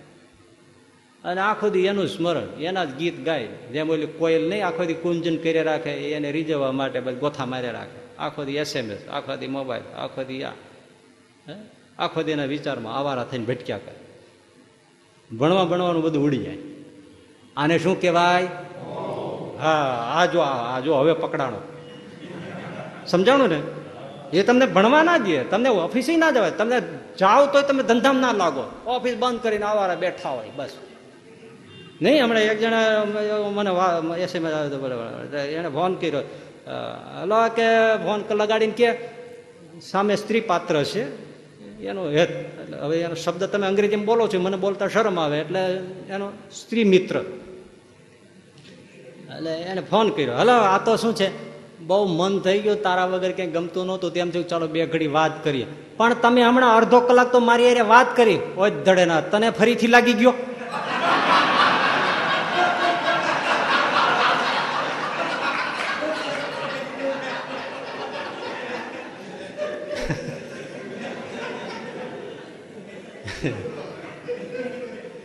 હવે જ્યાં મોહ છે એને ભણવા નહીં દે, ઓફિસમાં ધ્યાન અપાશે નહીં, ધંધામાં ધ્યાન અપાશે નહીં, કશું જ થશે નહીં. દાખલો આપો. પૃથ્વીરાજ ચૌહાણ ભારતની દિલ્હીની ગાદી ઉપર હતા. મહમ્મદ ઘોરી આવતો. ઊભી પૂછડીએ પૃથ્વીરાજ ચૌહાણ એને ભગાવતો. એવી રીતે સત્તર વાર ભગાડ્યો. એ આ પૃથ્વીરાજ ચૌહાણ તલવાર લઈને બખ્તર બાંધીને ઊભો થાય. ઊભી પૂછડીએ પેલો ભાગે. એક આમ તલવાર આમ પૃથ્વીરાજ ચૌહાણ ફેંકે, બરછીનો ઘા કરે, દોઢસો માણસના માથા કાપીને વહી જાય બરછી આવો ભયંકર સુરવીરો. પણ એ સંયુક્તા નામની સ્ત્રીમાં મોહિત થઈ. અને રાણીઓ હતી, ત્યારે સ્ત્રીની આસક્તિ નહોતી. હતી. છતાંય એના કર્તવ્યમાં, રાજકાજમાં, સૈન્યમાં, સરસેનાધિપતિ સાથે લડવામાં બધી વ્યૂહરચનામાં કાર્યરત હતો કે નહોતો? હતો. પણ સંયુક્તામાં જ્યારે મોહિત થયો, એને ઓરડે જ પીડ્યો પાથરો રે. ગમે તેટલા મંત્રીઓ, સચિવો, અમલદારો એના કાન ઉપર લાવે, કચેરી ભરે નહીં, ભરે તો એનું ત્યાં મન નહીં. કોઈ કાર્ય ઉપર ધ્યાન આપીને રાજકા શિથિલ થઈ ગયા. આને પેલો મોહમ્મદ ગોરી આવ્યો અને પૃથ્વીરાજ જીવતો પકડાયો અને એની આંખોને ચામડાના દોરાથી શીવી લીધી. અને બંદી બનાવીને કમોતે એને માર્યો. અને આ યવનોના હાથમાં રાજ આવી ગયો. આ મોહ કર્યું. જે આસક્તિએ નહોતું કર્યું. મોહ કર્તવ્ય કર્મમાંથી પાડી નાખે. કવિ કલાપી લાઠીના પુસ્તક મળે છે કલાપીનો કેકારવ પણ એ કેકારવ એનો શેનો હતો? જાણબાળ હશે, એમને ખબર હશે. હવે એને પરણીને આવ્યા ત્યારે એની પત્ની સાથે એક દાસી આવેલી. એ દાસીમાં એને મોહ થઈ ગયો. બસ પતી ગયો. આખો દી સનમ સનમને નામે ગીત લખ્યા કરે. તે પંખીની ઉપર પત્રો ફેંકતા ફેંકી દીધો. આવું બધું આમ કરી નાખ્યું. જ્યાં જ્યાં નજરે મારી ઠરે બધું એવું જ છે. જ્યાં જોવે ને બસ. તારા જ પગલાં દેખાય છે, તારી જ રસ દેખાય છે, તારું જ મુખ દેખાય છે, તારું જ આંખ દેખાય છે, તારી જ આવન જાવન દેખાય છે. આવા પ્રેમના ગીતો લખી રાખે. રાજકાજમાં કંઈ ધ્યાન દીધું નહીં. છેવટે એની પત્નીએ જેને પેંડામાં ઝેર આપીને મારી નાખ્યા કલાપી અઠ્યાવીસમી વર્ષે મૃત્યુને ભેટ્યા. ગયું ને ગોળો ગોફણ બે કર્તવ્ય કર્મ કરવા ના દે, આને મોહ કહેવાય. પત્નીમાં આસક્તિ હતી, દાસીમાં મોહ હતો. કર્તવ્ય ન કરવા ત્રીજી વાત. ધૂતરાષ્ટ્ર ખુરશી બધાને વાલી લાગે. પણ ધૃતરાષ્ટ્રને ખુરશીની આસક્તિ નહીં, મોહ હતો. તો કર્તવ્ય ચૂકી ગયા. એના સગા ભાઈના દીકરા, સગા ભાઈની વિધવા પત્ની કુંતા, એના પ્રત્યે એનું કર્તવ્ય છે કે નહીં કાંઈ? એ કર્તવ્ય ચૂકી ગયો માણસ. એટલો બધો મોહ ખુરશીનો, રાજનો રાજ મુગટનો એનો દુર્યોધન દીકરામાં. બસ. એ વનમાં દર દર ભટકે. ભીખ માગીને ભોજન કરે, તો એને કંઈ થતું જ નથી. જે એનું કર્તવ્ય છે, મોટાભાઈ તરીકે, કર્તવ્ય ચૂકી એટલે મોહ કર્તવ્ય ચૂકાવે શક્તિ કર્તવ્ય ચૂકાવે નહીં. બીજી વાત, હમ શક્તિ છે ને, હમ, સાંભળો છો ને આસક્તિ હોય તો આસક્તિમાં લાજ શરમ હોય. મર્યાદા હોય. મોહમાં લાજ શરમ મર્યાદા ન હોય.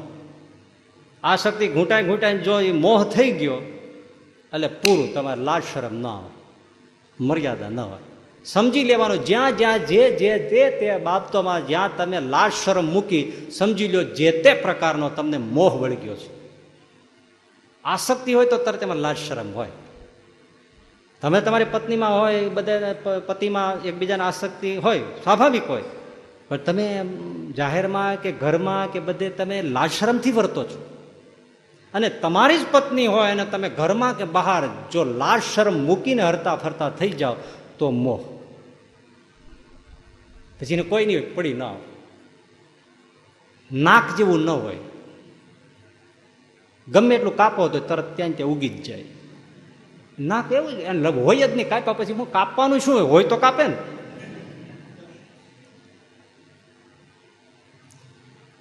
તમને દાખલો આપું, એટલે તમને સમજાઈ જાય. નારદજી ફરતા ફરતા વૈકુંઠ લોકથી આવતા હતા અને એમાં એમણે તુલસીદાસજીએ જે લખ્યું છે રામચરિત માનસમાં, એ પ્રમાણે શિલનિધિ રાજાને નગરીમાં આવી ચડ્યા. અને શિલનિધિ રાજાની એક દીકરી, એનું નામ વિશ્વ મોહિની એનો સ્વયંવર હતો. સ્વયંવર એટલે ખબર છે ને, રાજા દેશ પ્રદેશમાંથી રાજકુમારો આવ્યા હોય અને કન્યા છે વરમાળા લઈને નીકળે અને તમે જેમ શાક માર્કેટમાં, જેમ બકાલું રીંગણું બધા ભાવ પૂછતા પૂછતા જાઓ, એમાં તમને જે ભાવ સસ્તો અને સારું લાગે, એ તમે પસંદ કરો. એમ હવે આ કેવી લગ્ન પ્રથા છે બોલો હવે. આજે આવું કર્યું હોય તો? મૂર્ત્ય લાઈનમાં બેહાઈ રહ્યા હોય ને, ઓલી વળી વરમાળા લઈને નીકળે ને પછી જે હારો લાગે એને પહેરાવે, શું થાય? અરે, ત્યાં ઝપાઝપી થઈ જાય.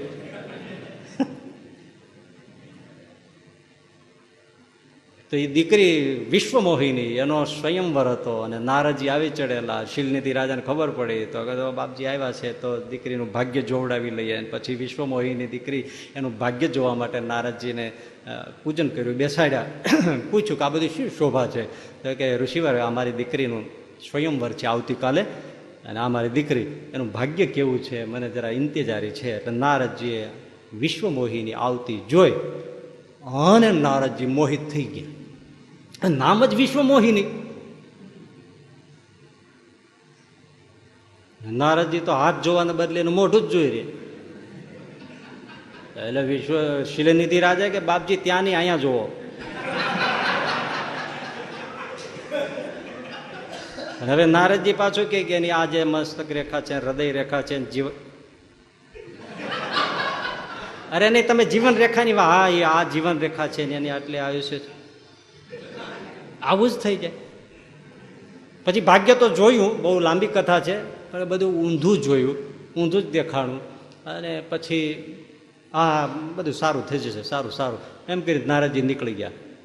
બીજે દિવસે સ્વયંવરનો સમય થયો. સજ ધજ થઈને નારદજી સ્વયંવરમાં પહેલી ખુરશી ઉપર આવીને બેઠા. પોતે જ ઉમેદવારી નોંધાવી. સ્વયંવરમાં. મારે કેવું છે એ કે રાજ રાજ, દેશ દેશ પ્રદેશથી આવેલા રાજકુમારો એની વચ્ચે આ સાધુ છે, એને શરમ આવી? આ મોહ.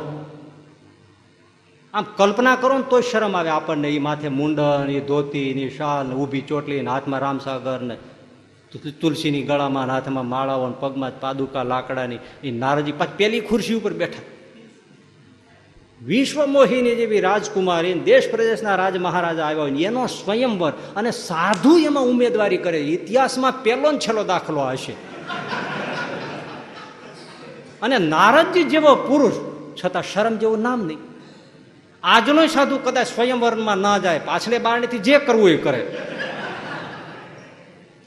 પણ સ્વયંવરમાં તો એને ના જાય. અને નારજીને શરમ જ નથી લ્યો. કેમ? મોહ નારજીને એમ પણ ના થયું કે હું ત્રિલોકમાં ફરનારો, કાલ સવારે મારી શું નામના થશે. બસ લાલ શરમ ગઈ મોહ થયો એટલે લાલ શરમ ગઈ.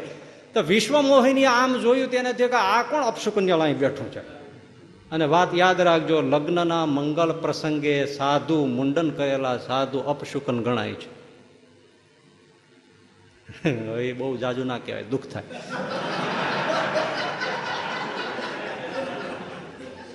એટલે નારદજીની લાઈન જ પેલી રાજકુમારીએ છોડી દીધી કે આ અપશુકન કોણ? મારા બાપને કહો ને ધક્કા મારીને કઢાવવાને.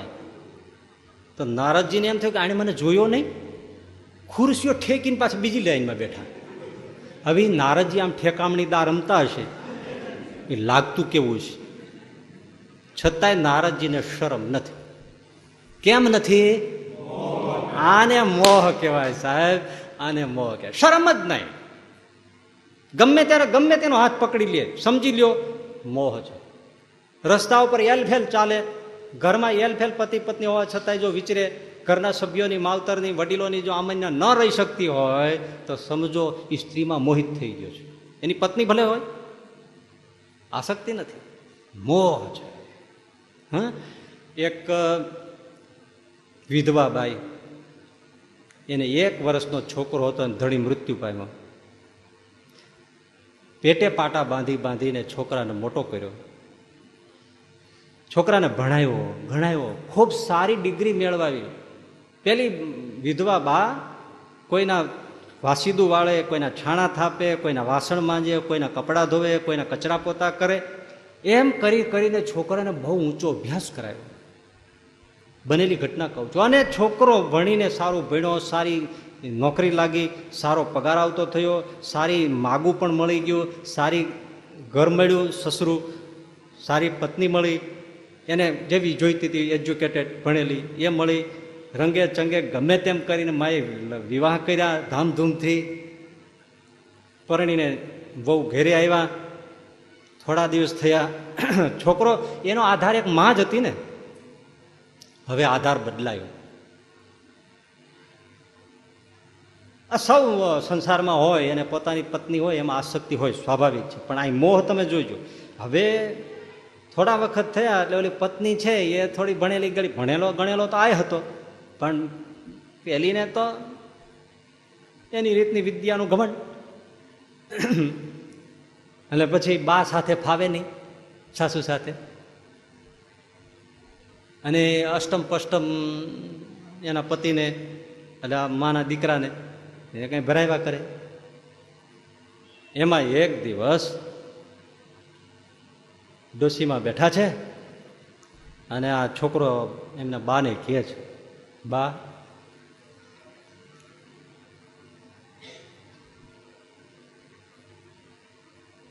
તમને, મારે એક વાત કરવી છે. તો કે કેને બેટા એમાં તારે શું એમાં મૂંઝાવાનું હોય? બા, મારા ઘરનાને છે ને તમારી સાથે ફાવતું નથી. ઓહો, હો હો એને જીભ કેમ ઉપડી છે? બા, મારા છોક મારા ઘરનાને તમારે અરે ફાવતું નથી. અરે રે, દીકરા એને એવું શું છે મારે નથી ફાવતું? હું કંઈ નડતી નથી. હું મારું કામ કરું. પણ એમાં બા એવું છે, મારા ઘરના મને વારે વારે કીધા કરે છે, એટલે મારે હવે તમને કહેવું જ જોઈએ અને તમારે બહુ પછી લાગણીશીલ ના થવું જોઈએ. આમ તમને આટલી વાત કરી, એમાં શું આંખમાં આંસુ આવી? વિચાર કરો, આ શું બોલે છે? ડોસીને આંખમાં આંસુ ન આવે તો શું દૂધ આવે સ્તનમાં સ્તનમાં? આટલું મેં તમને કીધું કે મારા ઘરના તમારે નથી ફાવતું કે એમાં તમને શું વળી બોર બોર જેવડા આંસુ મળ્યા પડવા? અરે પણ દીકરા મને આંસુ ના આવે તો શું આવે? તમારે સાંભળવું જોઈએ એમાં આ તો હું સાંભળું જ છું મારે બીજું તો છે પણ. હું તો રાંડી રાંડભાઈ છું. હા મારે એ જ કેવું છે. એટલે બેટા મારા ઘરના એમ કહે છે કે આપણી પ્રગતિ નહીં થાય. કેમ? તો કે આપણે એવું નથી સાંભળતા. મારે તો રોજ નીત ઉઠીને આપણે બેયે વિધવાનું મોઢું જોવાનું ને અને વિધવાનું મોઢું જોવે, એનું કોઈ દી શુકન ન થાય. હા હા હા, એની માં કે, હા હા હા, તું મારું પેટ થઈને, બેટા, હું તારી માં છું. મારું મોઢું જોઈને તને અપશુકન થાય છે. તું શું બોલે છે? ડોસી તો છાતી કૂટવા માંડી. રડતી રડતી કે દીકરા, મારું મોઢું જોઈને તું જીવો, મારું મોઢું જોઈને તું મોટો થયો, મારું મોઢું જોઈને તું સારું ભણ્યો, મારું મોઢું જોઈને તને સારું સાસરું મળ્યું, મારું મોઢું જોઈને તને સારું લગ્ન ધામધૂમથી થયું, સારું કમાતો થઈ ગયો, આવા મારું મોઢું જોઈને તને કોઈ દી અપશુકન ન થયા, અને હવે અપશુકન થાય છે. અને તારા ઘરનાને અપશુકન થાય છે મારું વિધવાનું, અને મને વિધવા કહેતા તને શરમ નથી આવતી. હું તારી માં છું. પણ બા એ હવે બહુ લાગણીશીલ ન થવું.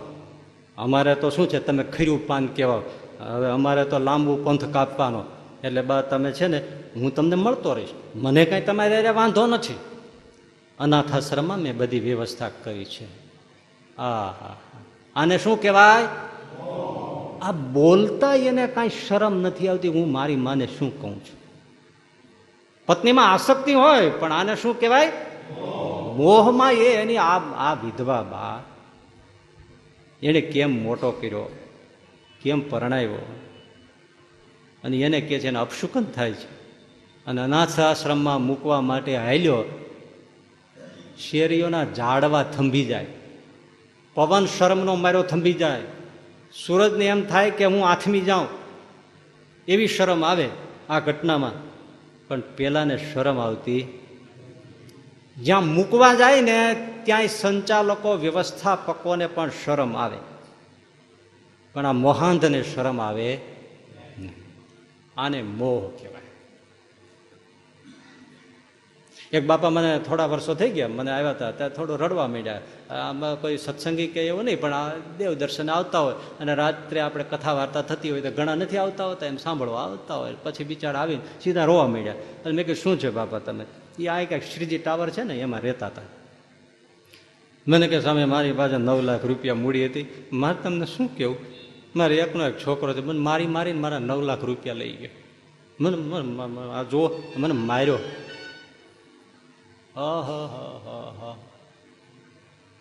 પૈસાનો મોહ બધાને હોય. એટલે આસક્તિ બધાને હોય. તો મોહ પૈસાનો ભૂંડો. બાપને મારીને પૈસા લઈ લેવા. એને મોહ કહેવાય. એ તો ઠીક છે સામે હવે આપણું હતું તે છોકરાને આમે મરી જાય તો એને જ દેવાનું હતું ને. પણ હવે મરીએ નહીં ત્યાં સુધી શું કરવું સ્વામી? મેં તો એને દઈ દીધા બધા. મારે ટૂંકું પેન્શન છે. થોડું મને ડાયાબિટીસને એવું હોય, એનો દવાનો પૈસો આમાંથી કાઢો. મારો છોકરો મને કાંઈ પૈસું દેતો નથી. તે હું પેન્શનમાંથી કાઢું. એ તો હું કાઢી લઉં. એનોય વાંધો નથી. એમ કહેતા કહેતા તો પોક મૂકીને રડવા માંડ્યા. મેં કીધું, હા હા હા, બાપા. વળી આશ્વાસન આપ્યું. મને કે, સ્વામી, તમારું આશ્વાસન કાંઈ કામ નહીં આવે. મેં કીધું, પણ હું બીજું, હું કરું છું. મને કે, મારો છોકરો મારી પાસે એમ કહે છે, તમારે ઘરમાં રહેવું હોય અને અહીંયા ખાવું પીવું હોય તો મહિને બે હજાર રૂપિયા રોકડા મને ગણીને દો હવે બાપને પોતાના છોકરા પાસે રહેવા જમવા માટે જીવાય આણે દેવાની હોય, એની જગ્યાએ છોકરાને બાપાએ બે હજાર રૂપિયા આપવાના. તો ઘરમાં જમવા મળે. અને ઓલો લે એ આમ પૈસા લેતા પેલાને શરમ નથી, આને શું કહેવાય? પૈસાને આસક્તિ હોય, પણ આને મોહ કહેવાય. આ રાપર કચ્છમાં પેલા એક જબરદાન ગઢવી કરીને ન સળગી ગયા જમીનના મામલામાં.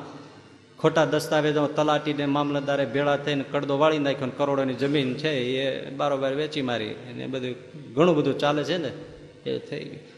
પેલો બે વર્ષથી ધક્કા ખાતો હતો. છેવટે કંટાળીને કચેરીની સામે જ મરી ગયો ને. આપણે તો એનો ફોટો જોઈને આપણે તો જીવ બળવા મળ્યો. બળ્યો હોઈએ ને આપણે બળીએ. ઓલા તલાટી મામલતદારને કાંઈ છે જ નહીં. જાણે કચરો નહીં વાળો ચોળનો સ્ટ્રીટ લાઇટ આ ગલીનો ભેળો કર્યો એમ એમ સળગી ગયો. કાંઈ નહીં. એને તો કરોડો જે મળ્યા, એનો આનંદ. મરી જાય તો મરી જાય કે. એ જો ન સમજે તો મરી જાય. લે. આને પૈસાનો મોહ કહેવાય. કોઈ શરમ ન આવે એને. અને બિંદાસ થઈને ફરે. જ્યારે કેમ શુભ કામ કર્યું હોય. પૈસાની આસક્તિ નથી, પણ મોહ છે. આ ક્રિકેટની બધી આસક્તિ તમને બધાને હોય, પણ ઓલો વર્લ્ડ કપ જીત્યા, મેં તો છાપામાં બહુ ઝીણ તમને હાથમાં કદાચ નહીં આવ્યું હોય. પણ અમારું તો આવું છે ને આ માઇક્રો આંખ્યો હોય. તે એ મેં પકડી, આ હું તમને કદાચ તમારે જાણમાં નહીં હોય આ. મેં પકડી લીધું એ તો આપણને શરમ આવે. વાંચીને, જાણીને ને સાંભળીને તમને શરમ આવશે. સુરતમાં બધા જુલુસ તો આનંદથી બધા કાઢતા હતા ને બધા આપણે જોયા રાખતા હતા અત્યારે કોઈને પેટ્રોલ મોંઘું નથી, લો. ત્યારે તમે કોઈ ઘરે નહોતા. બધી ગાડીઓ લઈને બહાર આખા દેશમાં નીકળી પડ્યા હતા. ત્યારે કોઈને એમ નહોતું સાઠ રૂપિયા પેટ્રોલ છે. મફત સરકાર આપતી હોય એમ નીકળ્યા હતા બધા અને કરોડો રૂપિયાનું બાળી નાખ્યું. જાણે કેમ પાકિસ્તાન ઉપર સરહદ ઉપર જીત મેળવી હોય. મને હું તો ખરેખર જોવા માટે ત્યાં આવ્યો, પછી ઓલી પાળી ઉપર. મેં કીધું અને હું એકલો એકલો દાંત કાઢું. મેં કીધું, ગાંડપણની કઈ સીમા હોય? ગાંડપણની કઈ સીમા હોય? ગાંડપણની એકલો એકલો દાંત કાઢું. એટલે બાજુમાં આવીને એક જણ ઉભર મને કે, શું દાંત કાઢો? મને ખરેખર ઉધરસ ચડી ગઈ, એટલા દાંત આવ્યા? આ છે એવી વાત કરો, એકલો એકલો દાંત કાઢું. મેં કીધું, ઓહો આને કોણ સમજાવે? આ જ લોકો પાછા બધા જ્યારે કોઈ કથા પ્રસંગ હોય ત્યારે એ છાપામાં એમ લખતા હોય છે. આટલા ધાર્મિક મેળાવડો થાય છે ત્યારે લોકો બધા વાહનોમાં જાય છે, પેટ્રોલ કેટલું બળે, આ કુદરતી સોર્સિસનો નશ- કરવામાં આવે છે. માટે સૌને આટલો બધા ખર્ચામાંથી બચાવવો જોઈએ, ધાર્મિક મેળાવડાઓ કથા પ્રસંગો બંધ રાખવા જોઈએ, જેથી આપણે પેટ્રોલની બચત થાય.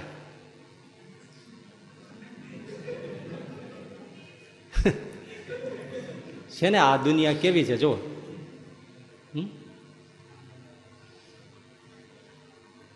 હરિઓમ તત્સત છે. તો સુરતમાં એ લોકોનો હર્ષમાં બધા ફરતા હતા. એમાં એક જણો છોકરો, યુવાન, બધા કપડાં કાઢીને આખા સુરતમાં રખડ્યો. આનંદ વ્યક્ત કરવા. દિગંબર ફેર્યો. છે છે શરમ. આને ક્રિકેટનો મોહ કહેવાય. આસક્તિ તો ભાઈ થોડી ઘણી હોય, સમજ્યા. પણ જુવાન જેવો છોકરો, બેન બેટી, દીકરી, માં, બેન, કોઈને ગણે નહીં અને બજારમાં એમનો ઉમર રખડે, મને તો એમ થયું કે આને સીધો ગોળીએ દઈ દેવો જોઈએ. આને જીવતા જ ન રખાય. આવા જેટલા ઉપર વ્યા જાય ને એટલી શુદ્ધિકરણ થાય. પણ આને માર્યો કેમ નહીં કોઈએ? મને એ નથી થતું. આને મોહ કહેવાય. તમને કે મને કે સૌને પોતપોતાના શરીરની આસક્તિ હોય કે નહીં? પણ તમે બેનો દીકરીઓ, પુરુષો છોકરા જુવાન, છોકરાઓ, તમે એવા કપડાં પહેરો, બીજાને શરમ આવે, તમને ન આવે, તો સમજો તમને તમારા શરીરની આસક્તિ નહીં, મોહ છે. અડધા નાગા પુગા થઈ રખડતા હો, તો સમજો તમને શરીરનો મોહ છે. આસક્તિ નથી. બેન દીકરીને શરમ આવવી જોઈએ ને.